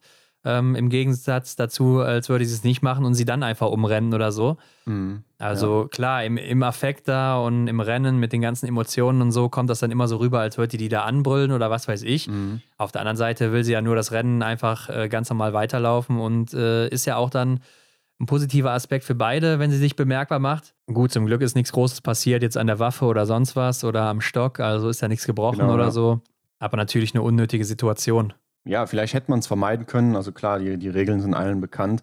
Aber ich, ich glaube auch so, dann dann wäre ich vielleicht auch erstmal so vom Kopf gestoßen, wenn, wenn einer so brüllt. Aber klar, im Endeffekt, ja, sorgt sie oder möchte sie, die Hanna Sola, eben dafür sorgen, dass äh, alle heil durch das Rennen kommen und dass eben beiden nichts passiert. Aber ja, gut, äh, passiert, denke ich mal, kann man so abhaken. Ja, nächste Deutsche, Franziska Preuß auf Rang 15, verbessert sich um 15 Plätze, schießt auch im ersten Anschlag einen Fehler, danach bleibt sie fehlerfrei scheint er dann doch gar nicht mehr so frustriert gewesen zu sein, oder? Manchmal läuft sich ja auch ganz gut mit Frust im Bauch. Also Martin Foucault, da kannte man es ja auch immer wieder, ne? Wenn der Frust im Bauch hatte, dann kam meistens am nächsten Tag ein Sieg raus oder so. Ja, ja. Ähm, man muss sagen, was ihr, glaube ich, an den Aufwind hier gibt, sind eben die 19 Treffer, ne? dass sie auch sieht, im Stehend, da läuft es wieder. Also da hat sie ja, ja 10 klar. Treffer gesetzt dann eben. Und äh, läuferig klar, weit hinter den Möglichkeiten noch. Aber ist jetzt auch nicht zu erwarten, dass sie auf einmal eben hier wieder die Bestzeiten setzt oder vorne mitläuft mhm. nach der langen Leidensphase. Also super Ergebnis und man muss sagen, das ist eben auch wichtig im Hinsicht auf den Massenstart, ne? denn äh, da geht es ja um die Qualifikation, die war für sie noch nicht sicher gewesen und mit ja. dem 15. Platz hat sie das ja dann auch geschafft und äh, deshalb das ein sehr wichtiger Platz gewesen für sie und ja, einfach gut, dass sie dann eben auch im Massenstart dabei ist und sich so langsam wieder vortasten kann und wer weiß, was dann da möglich ist. Denise Hermann, Henrik, die wird dann 17. Äh, mit drei Fehlern. Leider hinten raus nochmal zwei beim letzten Schießen.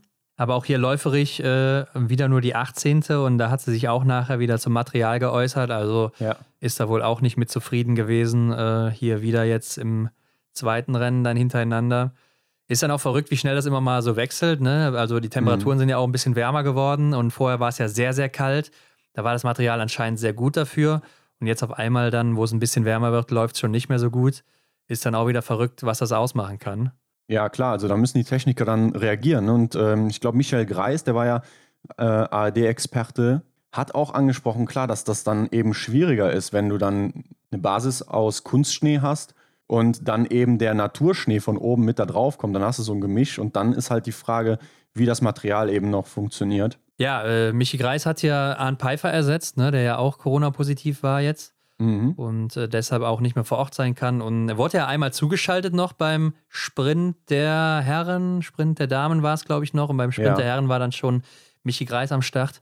Also vor Ort im Studio meinst du, ne? Genau, war dann nicht mehr im Studio Arndt Pfeiffer, sondern ja. Michi Greis dann eben. Und ja, so hat sich das eben dann jetzt abgewechselt. Mal gucken, wann Arndt da wieder zurückkommen kann. Aber ich glaube, er wird jetzt auch in der zweiten Woche noch nicht zurückkommen können. Also ist er dann, glaube ich, auch raus für diese Saison, denn er hat uns ja auch in Antolz erzählt, das war sein letzter Einsatz dann hier. Ja, genau. Peking ist die letzte Station für ihn. Und da ja das ZDF auch noch in dieser Woche Rennen übernimmt, schwindet die Wahrscheinlichkeit ja nochmal mehr, dass er dann da nochmal äh, vor die Kamera tritt. Ja, ich glaube, es passt halt zeitlich auch nicht mehr, wenn er jetzt einen positiven Test ja. hatte. Aber kommen wir weiter. Platz 18 Hanna Oeberg mit sechs Fehlern und ich fand zwischenzeitlich, dass sie so aussah, als wollte sie sich auch hier unbedingt eine Medaille holen. Ne? Ist auch läuferisch wieder die viertschnellste hier, also gut dabei. Aber ja. Äh, ja, mit fünf Fehlern dann stehend hinten raus kannst du natürlich dann auch nichts mehr machen. Aber ich fand so von der Körpersprache, sie lief ja auch teilweise vorne weg und so. Er hat zumindest für mich so ausgestrahlt, Leute, heute zeige ich mich nochmal von meiner besten Seite. Ich will die Medaille haben aber trifft dann eben nicht. Ja, und die Begründung könnte vielleicht in der Range-Time liegen, denn hier, hier führt sie. Ach, sowas, schon wieder bei ihr. Das gibt's ja gar nicht. Ja, vielleicht äh, ist das die Erklärung äh, für ihre sechs Fehler. Ja, ist natürlich, ist natürlich schwer zu sagen, ob das dann tatsächlich daran liegt, aber es liegt nahe. Ja, es korreliert ja auf jeden Fall. Das haben wir ja auch schon mal angemerkt, genau. so, ne, wenn man sich das über die letzten Jahre mal anguckt, immer schneller geworden und auch immer mehr Fehler geschossen, beziehungsweise die Trefferquote immer weiter runtergegangen. Und hinter ihr ist Shinara Alimbekova auf Rang 19 auch ungewohnt, schießt nur einmal drei Fehler beim dritten Schießen. Ja, macht dann eben auch kein gutes Rennen. Mhm. Und dahinter ist Irena Leschanka, ist dann äh, ehemals Kryuko, genau. Und die ist okay. von Rang 60, also als letzte Starterin, auf Rang 20 vorgelaufen mit 18 Treffern. Also macht hier auch ein sehr, sehr gutes Rennen. Verbessert sich um 40 Plätze. Und direkt dahinter auch Vanessa Hinz, die sich aber auch ordentlich verbessert, um 34 Plätze auf Rang 21 mit 19 Treffern dann. Ja, schade, dann wieder der letzte, ne? Beziehungsweise im letzten Anschlag. Ist isoliert betrachtet auch die siebtbeste, also macht wirklich ein gutes Rennen, du hast ja gesagt. Sie springt einige Plätze vor. Henrik und Lisa Vitozzi, Rang 32 und äh, trifft im Liegendanschlag immerhin sieben Scheiben von zehn. Also ja.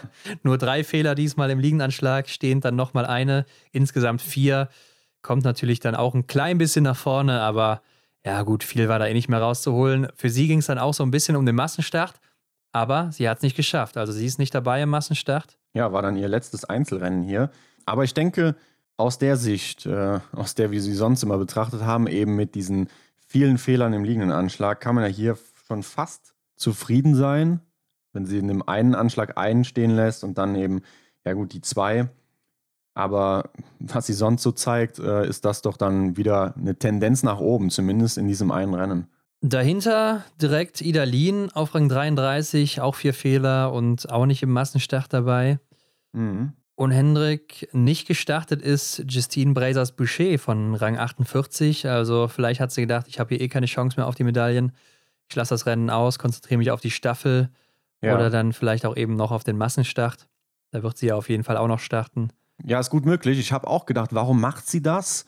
Ja, vielleicht ist das genau die Begründung, denn ja, die Verhältnisse, wie wir eben schon mal öfters gesagt haben, sind natürlich brutal da.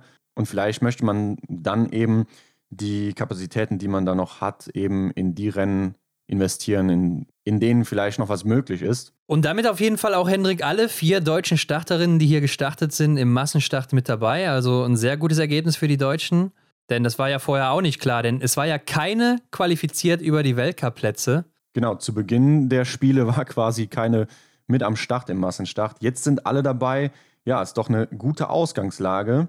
Auf jeden Fall, Chancen auf Medaillen sind reichlich da, denn vier sind die maximalen Starter oder Starterinnen, die man da eben haben kann. Ja.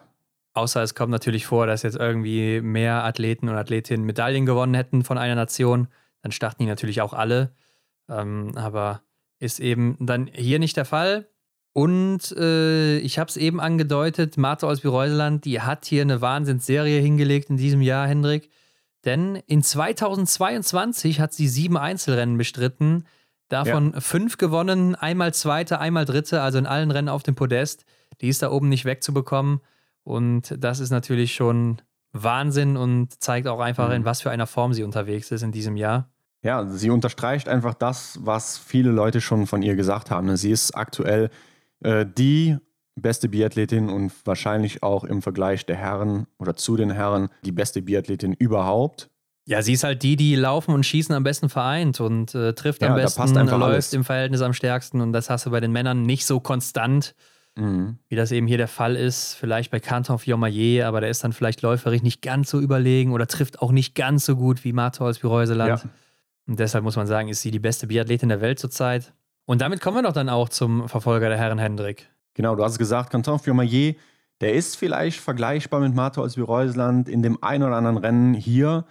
Ähm, hat das gezeigt, er holt nämlich auch Gold im Verfolger vor Taje Bö und Eduard Latipov. Also auch ähm, eine weitere Medaille fürs norwegische Team. Aber lass uns noch beim Franzosen bleiben. Ja, einfach, einfach schön, ihn gewinnen zu sehen, oder? Ja, wenn man Kanton Fiormaillet-Fan ist, auf jeden Fall. Aber ähm, ja, natürlich mit 20 Treffern auch hoch verdient hier. Absolut. In, isoliert betrachtet ja auch der drittbeste. Klar, auf der letzten Runde konnte er sich feiern lassen. Ähm, mhm. Also wahrscheinlich sogar der Beste gewesen hier an dem Tag und macht auch einfach insgesamt ein starkes Rennen. Und man muss ja sagen, Johannes Dingesbö, der hatte als Erster, als Gejagter hier eben so eine Ausgangslage, ähnlich wie Martha Olsby-Reuseland. Die Frage war nur, ist er auch so treffsicher wie sie? Und äh, da kann man natürlich bei ihm ein großes Fragezeichen hintermachen. Man muss aber auch zu seinem Nachteil sagen, der Schnee hat ja wieder deutlich eingesetzt. Und er agierte natürlich die ersten Runden auch so ein bisschen als Schneeflug. Ne?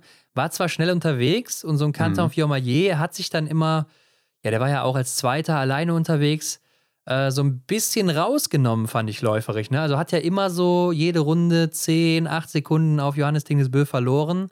Ja. Ähm, da dachte ich mir aber, eigentlich macht das ja genau richtig. Genau. Denn was ist denn seine Strategie? Also er konnte nur eine Goldmedaille erreichen, wenn Johannes Dingesbö vorne Fehler macht und ähm, er selber eben auch trifft. Also läuft er doch am besten sein eigenes Rennen, trifft einfach alle Scheiben, guckt, was macht genau. der Norweger. Und äh, wenn es dann eben am Ende zum Zweikampf kommt auf der letzten Runde, dann hat er vielleicht noch ein paar Reserven übrig, denn er hatte auf mhm. der ersten Runde oder auf den ersten Runden noch nicht so ganz überpaced. Und äh, da muss ich sagen, hat das richtig gut sich eingeteilt und ja. perfektes Rennen aus seiner Sicht dann eben, ne? Ja, hast du schön zusammengefasst. Ich glaube, das ist einfach eine clevere ähm, Renneinteilung gewesen von ihm. Er hat dafür gesorgt, dass er die Nullfehler äh, schießt, dass er die 20 Scheiben trifft und dann war eben alles möglich und er hat alles Mögliche erreicht, eben die Goldmedaille. Johannes Tinisbö, du hast es eben auch gesagt, ne, er ist ähnlich gestartet wie Marto als Bireuseland mit einem komfortablen Vorsprung, war auch meiner Meinung nach relativ sicher beim ersten Schießen. Da kamen ja auch schon einige Fehler dazu. Ich erinnere mich gerade an die Einblendung von Benedikt Doll. Was hat der da wild am Diopter rumgeschraubt? Hast du das gesehen? Nee, habe ich nicht gesehen, Hendrik. Er hat auf jeden Fall einige Rasten gedreht. Ich weiß nicht genau, wie viele es waren, aber es sah doch sehr wild aus. Dann hat er auch direkt zwei Fehler geschossen und dann nervös irgendwie zurückgedreht. Also da habe ich gedacht, da muss die Visierlinie doch komplett jetzt nicht mehr stimmen. Aber ja, irgendwie spricht das vielleicht auch für sein Rennen. Schauen wir uns nachher noch vielleicht an. Ja, aber wo du es auch gerade ansprichst, allgemein das Schießen. Also die Windverhältnisse waren ja sehr wechselnd und es waren ja extrem, ja, man muss ja teilweise schon wirklich sagen, unfaire Bedingungen für einige ja. Athleten. Und man sieht es auch so ein bisschen am Ergebnis. Also vorne sind ja Leute, die haben null Fehler geschossen oder einen Fehler oder sowas. Äh, mhm. Unter den ersten sechs zumindest, jetzt mal abgesehen von Johannes Dingesbö, der ja sieben Fehler geschossen hat. Aber dahinter, da haben ja alle drei Fehler, fünf Fehler, sechs Fehler, neun Fehler, vier Fehler, fünf Fehler. Also alle drei, vier Fehler aufwärts. Ähm, und da sieht man doch schon deutlich, wie auch der Wind da reingehauen hat, beziehungsweise wie einige da auch verschont geblieben sind, was man ja auch vorne ja. sehen konnte äh, bei den Athleten, die dann eben um die Medaillen gekämpft haben, die dann eben auch im Fernsehen gezeigt wurden. Ne? Ja, klar, also beim liegenden Anschlag, da ging es noch, wobei da sehe ich jetzt auch schon wieder Dreier und so von Jacqueline. Aber ähm, da hat ja Johannes Tinisbö seinen Vorsprung leider dann schon äh, aufgeben müssen durch die zwei Strafrunden, die er absolviert hat. Da war es so gleich auf mit Quentin Fiomayer und dann das erste Stehenschießen. Wobei, ähm, äh, Quentin Fiomayer hat ja auch einmal an seinem Gewehr da ein bisschen rumgerasselt, ne? beziehungsweise genau, da mal ordentlich ja. draufgehauen, weil er das Magazin nicht reinbekommen hat. Und äh, war ja, ja dann trotzdem noch hinter Johannes Dingesbö rausgegangen da. Genau. Und zum ersten stehenden Anschlag kommt äh, der Norweger ja auch wieder auf Position 1. Und da auch die Kamerabilder wieder sehr schön eingefangen, denn den Wind auf den Matten, der Schnee da. Also da muss man sagen, da hat der Wind ähm, doch Johannes Denis Bö den Sieg vermasselt. Ja, das war halt auch eine entscheidende Szene, ne? Genau. Kantoffi also, kommt dann da in dem Anschlag fehlerfrei durch und der Johannes Tinnis, der schießt einfach drei Fehler. Ja, aber was man dazu sagen muss, ist ja auch wirklich, dass, äh, wie du schon gesagt hast, bei Johannes Tinnis Bö war der Wind wirklich extrem krass. Und als ja. Johannes, und als er gerade weg ist vom Schießstand und Canton Fiormaillet ankommt, ist der Wind wirklich komplett weg. Mhm, also, das genau. hat sich ja innerhalb von zwei Sekunden da sowas von gewandelt. Und äh, der Franzose konnte es dann easy ausnutzen. Und ja, da muss man wirklich sagen, das waren unfaire Bedingungen. Da konnte der Norweger nichts für. Äh, jetzt kann man mhm. natürlich sagen, ja, warum wartet er denn nicht oder sowas? Aber du weißt ja nicht, ob der Wind aufhört oder ob der einfach durchzieht jetzt noch eine halbe Stunde. Äh, ja. Äh, wir kennen ja auch noch die Bilder von Dorothea Viera aus Östersund, ähm, mhm. die da zweieinhalb Minuten oder so beim letzten Stehen schießen stand. Und sowas willst du natürlich auch vermeiden. Ja, klar. Aber dass am Ende dann doch sieben Fehler geworden sind, hat mich echt überrascht bei Johannes Dinisbö. Er wird zwar noch Fünfter, aber ja, die hauen natürlich rein. Ja, läuft natürlich hier auch wieder wie ein Verrückter. Klar, die vierte Laufzeit insgesamt, aber hatte natürlich dann auch so ein bisschen Luft nach hinten zum Schluss, beziehungsweise dann auch ein bisschen Luft nach vorne. Denn auf der letzten Runde hat er auch nicht mehr Vollgas gegeben, ne?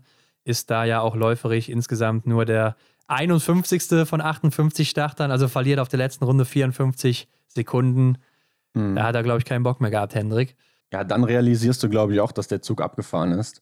Aber Canton Fiormaillet, der holt ja dann jetzt hier für Frankreich das dritte Gold hintereinander im Verfolger. Martin Foucault ja vorher zweimal hintereinander auch geholt, dann eben in Sochi und in Pyeongchang. Also ja. die Franzosen, die sind da auf einer Streak unterwegs im Moment. Ja, und Taye Bö holt sich dann eben, nachdem er endlich seine Einzelmedaille hatte im Sprint, jetzt auch seine zweite. Diesmal sogar eine Silbermedaille. Also, mhm. ähm, und da ging es ja nochmal wirklich drum, ne? Also Platz zwei und drei. Taye Bö, Eduard Latipov und Lukas Hofer. Ja, das war so ein Duell, wo ich dachte, ja, das, das erinnert mich vielleicht an die Mixstaffel. Also erfahren wir nochmal so einen Moment, wo äh, es eben bis zur Schlusslinie, bis zur Ziellinie nochmal spannend wird, aber hm, das war irgendwie auch nicht so der Fall. Ne? Also auch hier im Verfolger kam nicht wirklich diese brisante Spannung auf. Klar, da wo Johannes Dinges seine zwei Fehler geschossen hat und dann gleich auf mit Quentin war, schon. Aber ja, Taibö hat das Ding doch auch relativ schnell klar gemacht. Ne? Hat sich Latipov geschnappt, der ja eben dann vor dem, der dann ja eben nach dem Schießen vor ihm noch war, aber hat mal kurz angesetzt, dann hat er auch eine Lücke reißen können und dann war das Ding schon gegessen. Und wem ich die Daumen gedrückt habe, war Lukas Hofer. Ich ja. hatte es ja eben erwähnt, Rang 14, kommt hier auf Rang 4 ins Ziel, also verbessert sich um 10 Plätze. Und ja, da hatte ich so das Gefühl, als ich die Bilder vom Zieleinlauf gesehen habe, dass er wirklich realisiert hat, hm, waren das, war das vielleicht meine aller, allerletzte Chance auf eine Medaille bei Olympischen Spielen? Ja, mit Sicherheit. Ne? Also klar, er hat noch die Chance im Massenstart, aber ja. ähm, ich glaube, so nah wird er nicht mehr rankommen. Und genau, das sind natürlich auch seine letzten nicht, ne? Spiele. Also ich denke auch. Vielleicht sogar seine letzte Saison. Wer weiß, ob er danach noch weitermacht. Ich meine, mhm. Oberhof ja eigentlich auch ein gutes Pflaster für ihn. Vielleicht denkt er da auch nochmal dran und nimmt das nochmal mit. Aber mal abwarten. Ja, mit 20 Treffern natürlich super unterwegs. Aber Hendrik Bö, ne, äh, Standardtaktik hier. Und da wird man doch eigentlich zu sagen, der sucht das Heilen der Flucht, ne? Also, wie auch damals in Schuschön, weißt du noch, ja. als er da auch auf der letzten Runde davongezogen ist und ihn keiner mehr bekommt, äh, beziehungsweise mhm. auch im Massenstart von Oberhof in der letzten Saison. Ist einfach sein Ding, direkt vom Start weg nach dem Schießen da Vollgas zu geben und äh, dann zu hoffen, dass eben keiner folgen kann. Und ich glaube, das ist auch die einzige Chance, die er hat, denn ich glaube auch, und das wäre mal interessant zu wissen. Er ist, ich würde schon sagen, ein schlechter Sprinter. Also ich würde sagen, ja. er ist wirklich kein guter Sprinter auf der Zielgeraden oder so. Da macht er, glaube ich, keine gute Figur und hätte gerade gegen Eduard Latipov den Kürzeren gezogen. Also, glaube ich, war auch die einzige Chance von ihm direkt wegzuziehen, den anderen keine Chance zu geben, die vielleicht auch zum Aufgeben zu zwingen, ne? Mhm. dass die vielleicht gar nicht mehr versuchen nachzusetzen. Ja, und holt sich dann hier eindrucksvoll auch die Silbermedaille. Ja. Und ich hatte aber auch Zwischenzeile hier auf der letzten Runde das Gefühl, dass alle drei jetzt auf einmal blau gegangen sind. ja, also die, die glaub, zwischenzeitlich hat man echt kurz gedacht, die bleiben jetzt alle drei stehen und können gar nicht mehr. ich glaube, alle drei waren nachher froh, dass die Runde, ja. dass die Schlussrunde nicht so brutal geworden ist oder dass die nicht so ja, eng geworden ist, denn ja, dann hat man sich vermutlich, so sah es zumindest von außen aus, äh, mit dem Ergebnis irgendwie arrangiert währenddessen, ja. äh, weil einfach nicht mehr drin war. Ja, obwohl dann äh, hat Lukas Hofer ja doch nochmal versucht anzugreifen irgendwann. Also ja. ich dachte, er hätte schon wieder aufgegeben, aber da kamen mhm. anscheinend nochmal ein paar Reserven zurück. Aber Latipov hat sich halt einfach dann gewehrt, durchgezogen ja. und äh, ja, Bronze geholt. Spannender Kampf auf jeden Fall hier um Platz 3 äh, bzw. 2. Ich muss aber auch sagen, Insgesamt war das doch auch wieder ein lahmes Rennen, oder? Genauso mhm. wie der Verfolger der Damen und auch die Sprintrennen. Also alle schon recht früh entschieden und leider nicht so wie die äh, Mixed-Staffel noch, wo es halt bis zum Schluss richtig spannend war. Also das war nicht so gute Werbung fürs Biathlon, fand ich. Leider. Aber es kommen ja noch ein paar Rennen und vielleicht sieht es da wieder ein bisschen anders aus. Johannes Dingesbö wird dann am Ende auf jeden Fall Fünfter mit sieben Fehler. Roman Rees bester Deutscher mit 19 Treffern auf Rang 6. Ist damit natürlich auch dann sicher im Massenstart dabei, war im Einzel ja schon gut unterwegs. Ja, genau. Johannes Kühn Rang 12 mit vier Fehlern, hat sich auch weit nach vorne gekämpft, dann trotz vier Fehlern. Ne? Aber ja, mhm. Johannes Kühn, isoliert betrachtet auch der acht Beste, aber wenn auch insgesamt dann so schlecht geschossen wird, kommst du eben weit nach vorne mit vier Fehlern. Ja, und Vettel Christiansen zum Beispiel, Rang 15, trifft nur drei Scheiben nicht. Da erwartet man doch eigentlich, dass er weiter nach vorne kommt. Ja, ist aber auch am Schießstand einer der langsamsten gewesen, 53. von 58, also hat sich da ordentlich Zeit gelassen. Und ja, da siehst du auch wieder, ja. ne? Da kannst du dann ordentlich verlieren, wenn du dann abwartest, auf der, ob der Wind vielleicht mal aufhört oder so. Und dann verlierst du auch insgesamt vielleicht mal zwei, drei Strafrunden in so einem Rennen. Das ist dann mhm. einfach zu viel. Philipp Navrat, 19. am Ende, mit sieben Fehlern auch wieder, auch sehr schade. Dritte Laufzeit sehr gut, aber ansonsten natürlich viel zu viele Fehler hier. Und Henrik, eine Premiere, und ich glaube, das werden wir nie Unfassbar. wieder sehen.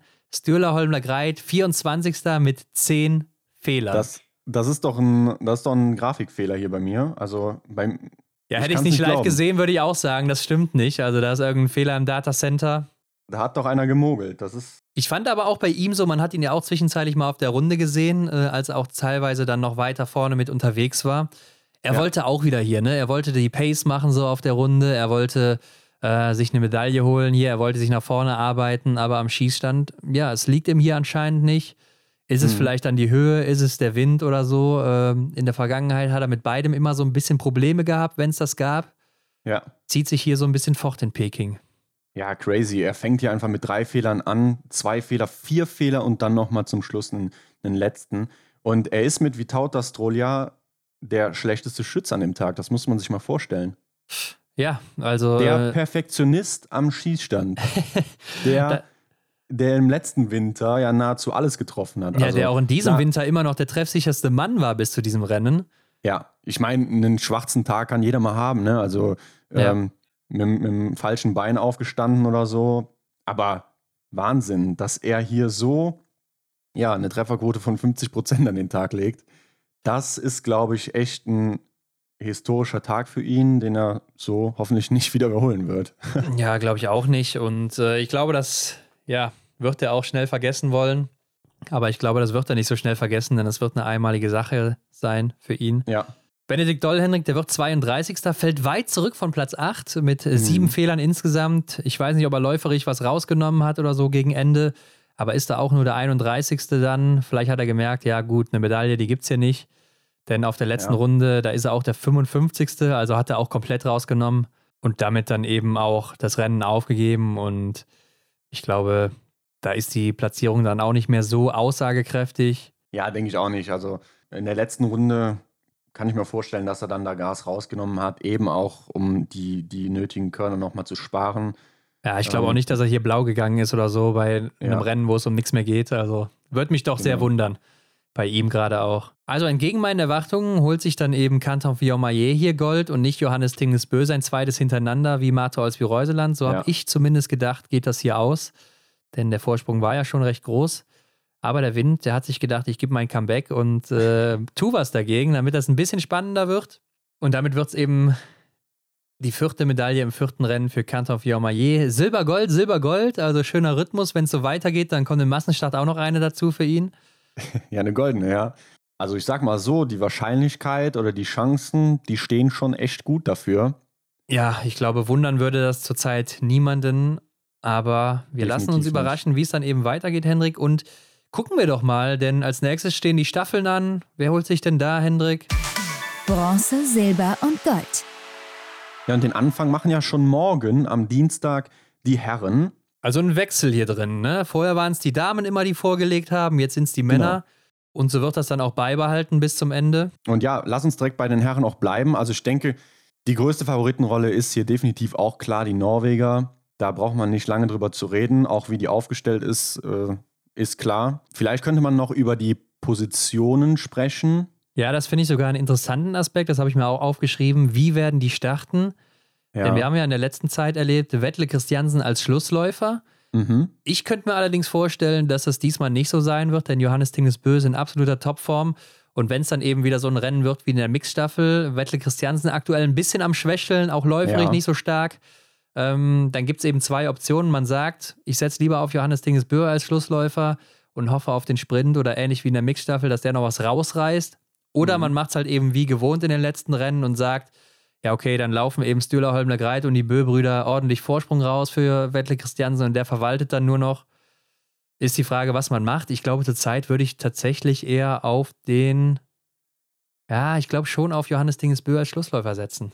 Sehe ich auch so. Und ich glaube, dass er da vielleicht auch eine kleine Mitsprache hat, dass er sagt, ähm, ich, ich will das Ding, äh, also ich will hier einen Teil Geschichte schreiben, ne? ich will mich da auch irgendwo verwirklichen, will noch eine weitere Goldmedaille holen, auch mit dem Team zusammen. Und ja, ich glaube schon, dass er dann da auch. Also ich denke mal, das will er so oder so, Hendrik. ja, aber vielleicht sieht er dann die Chancen, eben wenn die norwegische Staffel zum Beispiel bei dem letzten Wechsel auf Position 5 liegt, zum Beispiel, dass er dann die Chancen, äh, selber das Ding rumzureißen, äh, besser sieht, als dass es dann wer anders noch macht. Ja, ist halt eben die Frage, was du machst. Ne? Also ich könnte mir trotzdem vorstellen, dass Sigi sagt, nee, wir stellen auf wie die letzten Wochen immer oder, oder letzten mhm. Monate. Das hat immer gut geklappt jetzt so. Und ja. äh, wenn die drei eben schon einen riesen Vorsprung rauslaufen, dann macht der Wettle das eben auch. Ja, erinnere dich mal an Antolz, da waren sie auch souverän unterwegs, ja. genau in dieser Formation. Eben, und sowas könnte ich mir hier auch vorstellen. Ähm, auch ja. wenn natürlich nicht immer klar ist, ob das auch genauso läuft. Also ein Tajebö, der hat auch schon mal in der Staffel gepatzt oder ein Johannes Tingesbö auch schon. Und das kann natürlich auch hier wieder passieren und dann ist das auch wieder alles offen und dann ist das Rennen auch ein anderes. Aber vielleicht denkt man dann eben auch so, ja, der Wettle, ähm, der hat es einfacher, wenn er nur verwalten muss. Im Gegenzug mhm. dazu, wenn er irgendwie an Position 3 startet und dann eben in der Position gegen andere kämpfen muss, wo er im Moment nicht ja. so fit ist oder so, vielleicht auch nicht ganz dieses Selbstvertrauen hat. Also vielleicht setzt man dann doch wieder auf ihn als Schlussläufer. Denn äh, ich glaube auch nicht, dass jetzt noch hier irgendwie in Sievert Backen eingesetzt wird oder in Philipp Andersen, nee. die noch kein Rennen gemacht haben. Das wäre, glaube ich, nee. äh, zu riskant. Genau, das sehe ich auch so. Ich glaube, dann an der Personalie so, an der Aufstellung wird sich so nichts mehr ändern. Klar, die Position vielleicht, ja. Aber im Endeffekt kann ich mir auch gut vorstellen, dass es nochmal was anderes ist, wenn man eben in dem Gedrängel unterwegs ist auf Rang 2 oder 3 und da ja, sich vielleicht auch von dem einen oder anderen be beeinflussen lässt. Ja. Und dann vielleicht eben das Rennen dadurch äh, ja, in, in verschiedene Schwierigkeiten bringen könnte, als dass man dann eben einfach äh, dann den Vorsprung verwalten muss am Ende ne, und quasi ein eigenes Rennen läuft. Ähm, ja, wir werden sehen. Ja, ist auf jeden Fall eine spannende Personalie hier, beziehungsweise eine spannende Sache, wie die aufstellen werden. Aber ähm, wenn die Norweger patzen, wer ist denn dann noch weiterer Favorit? Ja, ich glaube, wir haben einige. Ne? Frankreich natürlich allen voran zu Definitiv. nennen. Also ich glaube, da ist die Aufstellung auch recht klar. Ich kann mir nicht vorstellen, dass er jetzt auch Guigonard starten wird. Also da wird ja. Fabien Claude, Emilien Jacquelin, äh, Simon Detieu und dann eben zum Schluss Canton Fiormaillet laufen. Bei den Schweden müssen wir auch nicht lange reden. Äh, die haben natürlich dann Ponzil Oma und Samuelsson wahrscheinlich zum Schluss. Startläufer mhm. dann Jesper Nelin und dazwischen wahrscheinlich Pepe Femling oder umgekehrt. Deutschland natürlich auch zu nennen. Hier wird es gleich noch interessant, reden wir gleich nochmal drüber. Russland natürlich super stark. Belarus mhm. war auch schon auf dem Podest. Tschechien, ja, weiß man nicht. Ne? Ich denke eher nicht. Österreich glaube ich zurzeit auch nicht. Und Italien, ja, da müsste auch schon alles passen. Ja, du bist ja hier wie ein Derwisch unterwegs, fliegst hier durch die Favoriten. Klar, wir schauen ein bisschen auf die Zeit, aber Frankreich will ich nochmal gerade drauf eingehen. Jacqueline, Detieu und Fabien Claude, die haben ja bisher nicht so eine große Rolle gespielt. Glaubst du, dass es in in der Staffel nochmal ein anderes Ding, dass sie dann doch in der Mannschaft wieder so stark sein werden? Ja, gut, was heißt nicht so eine Rolle gespielt? Ich meine, Simon Detieu ist jetzt auch nochmal Siebter im Verfolger hier geworden, ne? hat ja. sich weit nach vorne gekämpft. Äh, Emilien Jacquelin ja auch zweimal Neunter jetzt geworden, Sprint und Verfolger. Und äh, man weiß natürlich auch, was er drauf hat. Und Fabien mhm. Claude war ja auch hier und da vorne mit dabei, beziehungsweise läuft ja auch ganz gut. Also läuferig ja. kann man ihm keinen äh, Vorsatz machen so. Und mit Nachladern kannst du immer mal wieder äh, eine Strafrunde vermeiden. Und äh, wenn du ein gutes läuferisches Team hast, was die definitiv sind, dann mhm. werden die so aufstellen. Und das ist auch so dieses Risiko. Ich glaube, es ist zu schwierig, jetzt einen Athleten, der noch kein Rennen gemacht hat, jetzt da reinzuschmeißen, der dann wahrscheinlich super nervös ist und ja, dann dadurch vielleicht auch eher patzt. Ja. Und deshalb glaube ich nicht, dass hier irgendwas verändert wird. Ja, kann ich mir auch nur schwer vorstellen.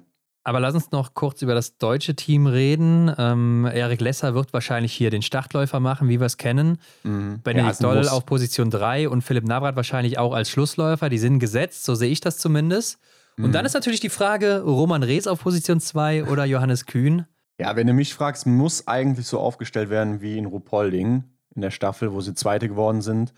Ja. Ähm, also da hat Lesser auch den Start gemacht, Rees, Doll und Nafrat, so sehe ich das. Gerade weil, wir haben es schon so oft gesagt, Roman Rees ist eine Bank, was äh, das Schießen angeht. Generell in der Staffel war er auch immer echt gut. Das zeigen ja auch seine Ergebnisse jetzt in den Einzelrennen. Äh, da war er immer sehr, sehr gut dabei, hat äh, echt Top-Rennen gemacht aus seiner Sicht und von daher ist er für mich äh, klar gesetzt. Ja, ich glaube auch, dass äh, das vielleicht auch schon ein bisschen länger, ja, ich weiß nicht, ob es länger klar ist. Man hat wahrscheinlich auch noch so ein bisschen auf die Ergebnisse geguckt jetzt, aber Roman Rees ist ja nach Benedikt Doll so jetzt hier der beste Deutsche gewesen in den Einzelrennen.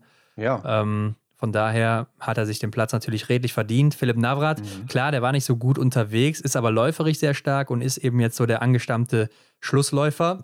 Und da wird wahrscheinlich jetzt auch kein großes Experiment mehr gemacht. Mhm. Man muss ja auch sagen, Roman Rees hat die Mixstaffel ausgelassen. Johannes Kühn ist dafür auch im Einzel gelaufen und schießt auch zurzeit nicht so gut.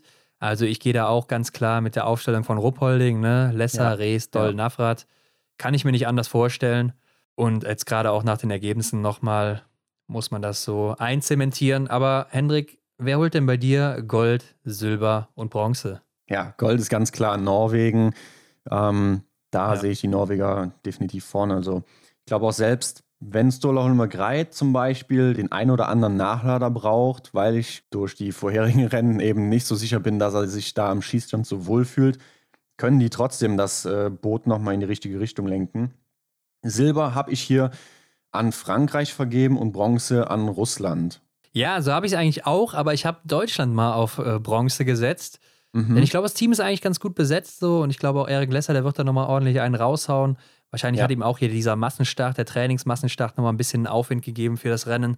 Ähm, aber ich habe auch, wie du tatsächlich, Russland so in Klammern dahinter geschrieben. Ja. Denn Loginov, Latipov und Svetkov, die sind schon sehr stark. Kalili ist auch ein ganz guter Schütze. Oder Serok Vostov natürlich auch ein starker Läufer, hat auch schon eine gute Staffel gemacht. Mhm. Also ein sehr starkes Team.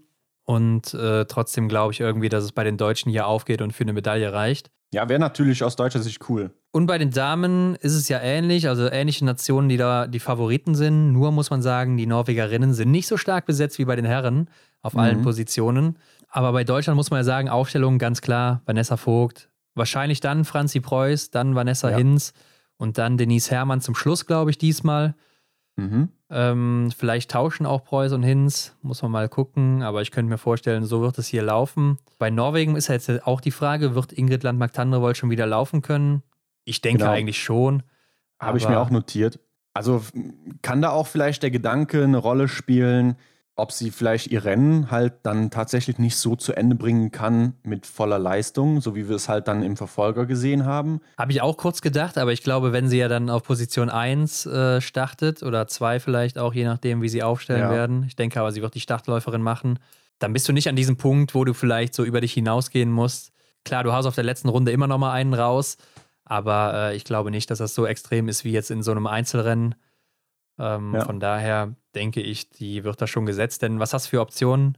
Caroline Knotten hat auch noch kein Rennen gemacht, also mhm. kann ich mir auch nicht vorstellen. Oder Emilie Kalkenberg, klar, die hat schon ein Rennen gemacht, aber ist auch nicht gut genug momentan.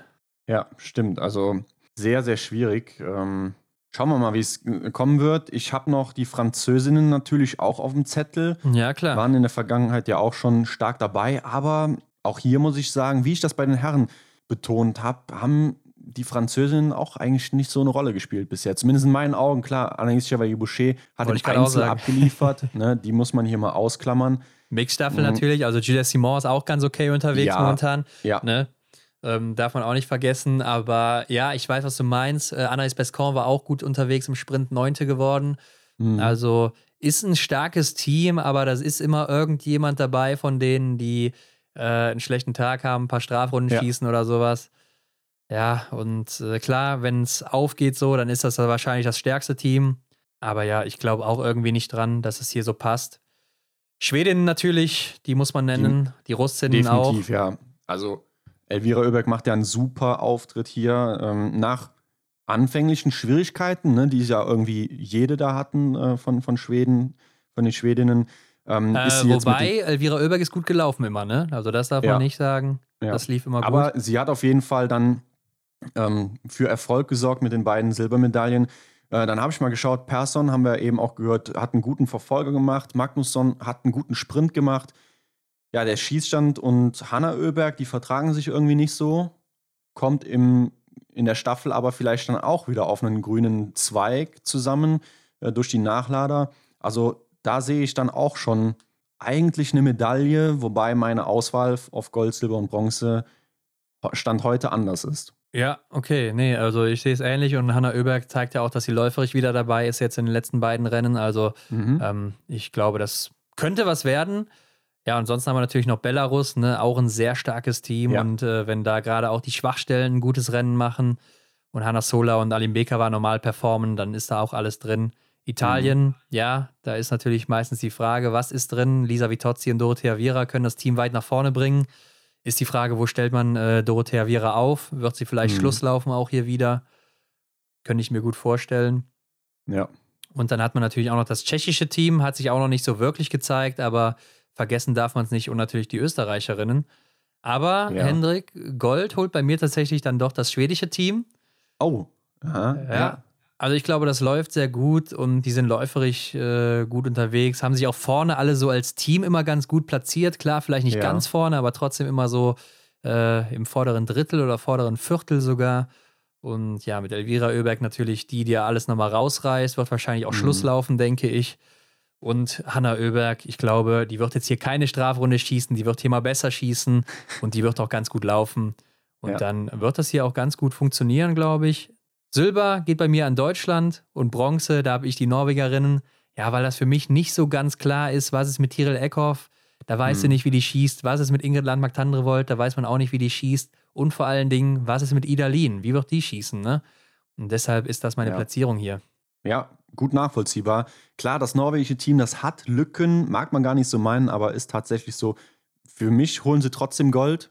Wir werden mal sehen, wie es kommt. Äh, kann ich mir einfach irgendwie nicht anders vorstellen. Belarus habe ich auf Silber, also die vielleicht auch ja als so erster Underdog, wobei sie sind ja nicht die großen Underdogs jetzt, aber ähm, weil man vielleicht nicht in erster Linie an sie denkt, gerade dann sind sie vielleicht am Start und ja, wie du schon gesagt hast, ne, die zwei Hochkaräter im Team ähm, sind natürlich ausschlaggebend dafür.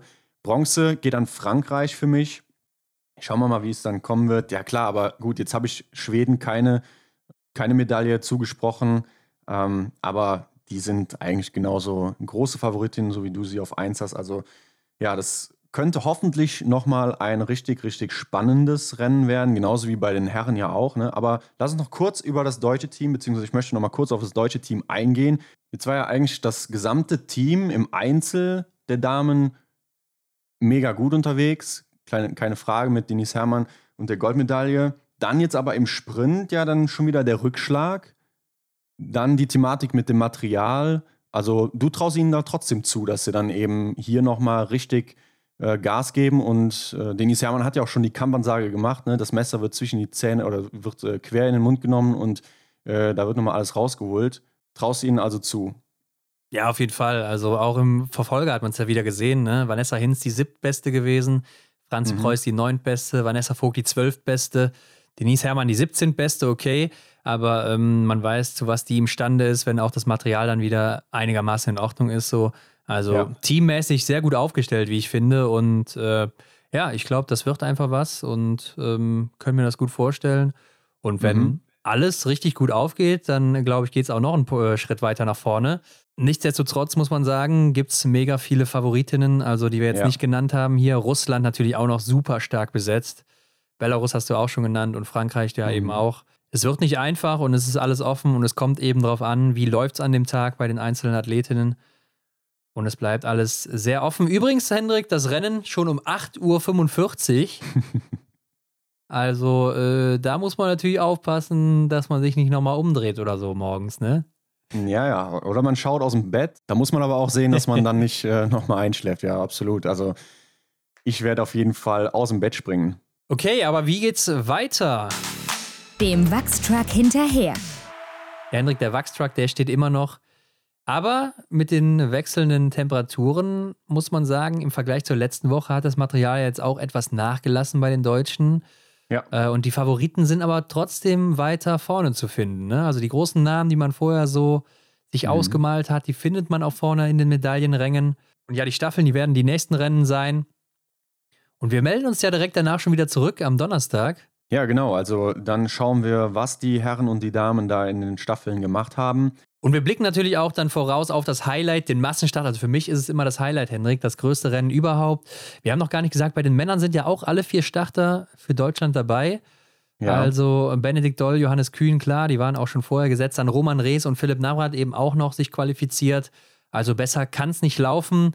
Sind damit hier mit Frankreich sogar und Norwegen am stärksten besetzt. Zumindest was die Quantität hier angeht.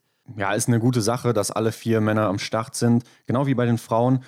Und lass uns doch einfach zusammen hoffen, dass wir nochmal vier mega spannende Rennen sehen, ähm, wo es eben darum geht, welche Athleten, welche Athletinnen sind als erstes über die Ziellinie. Und diese Rennen haben wir ja am liebsten. Von daher wird es, glaube ich, eine coole Woche. Ja, sehen wir dann. Aber hoffentlich wird es eben so wie in der Mixstaffel, ne, mit einem Zielsprint, äh, wo alle drei Medaillen sich dann eben, wie du schon sagst, erst auf den letzten Metern entscheiden. Genau, ja. ähm, wie gesagt, wir sind am Donnerstag wieder zurück. Ansonsten, Leute, guckt bei Instagram vorbei und bewertet uns natürlich hier bei Spotify, ne? Da kann man jetzt auch fünf Sterne geben.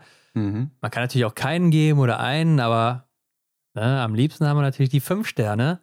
Also mal kurz Klar. Pause machen, fünf Sterne und weiterhören, wenn euch das Ganze gefällt. Wenn ihr davon mehr hören wollt und teilt es natürlich auch überall. Und Henrik, das sind meine letzten Worte für diese Folge. Bis Donnerstag. Ja, vielen Dank, Ron. Wir hören uns schon früher, als dir lieb ist. also. Ciao. Mach's gut. Das war die Extra-Runde mit Ron und Hendrik für diese Woche.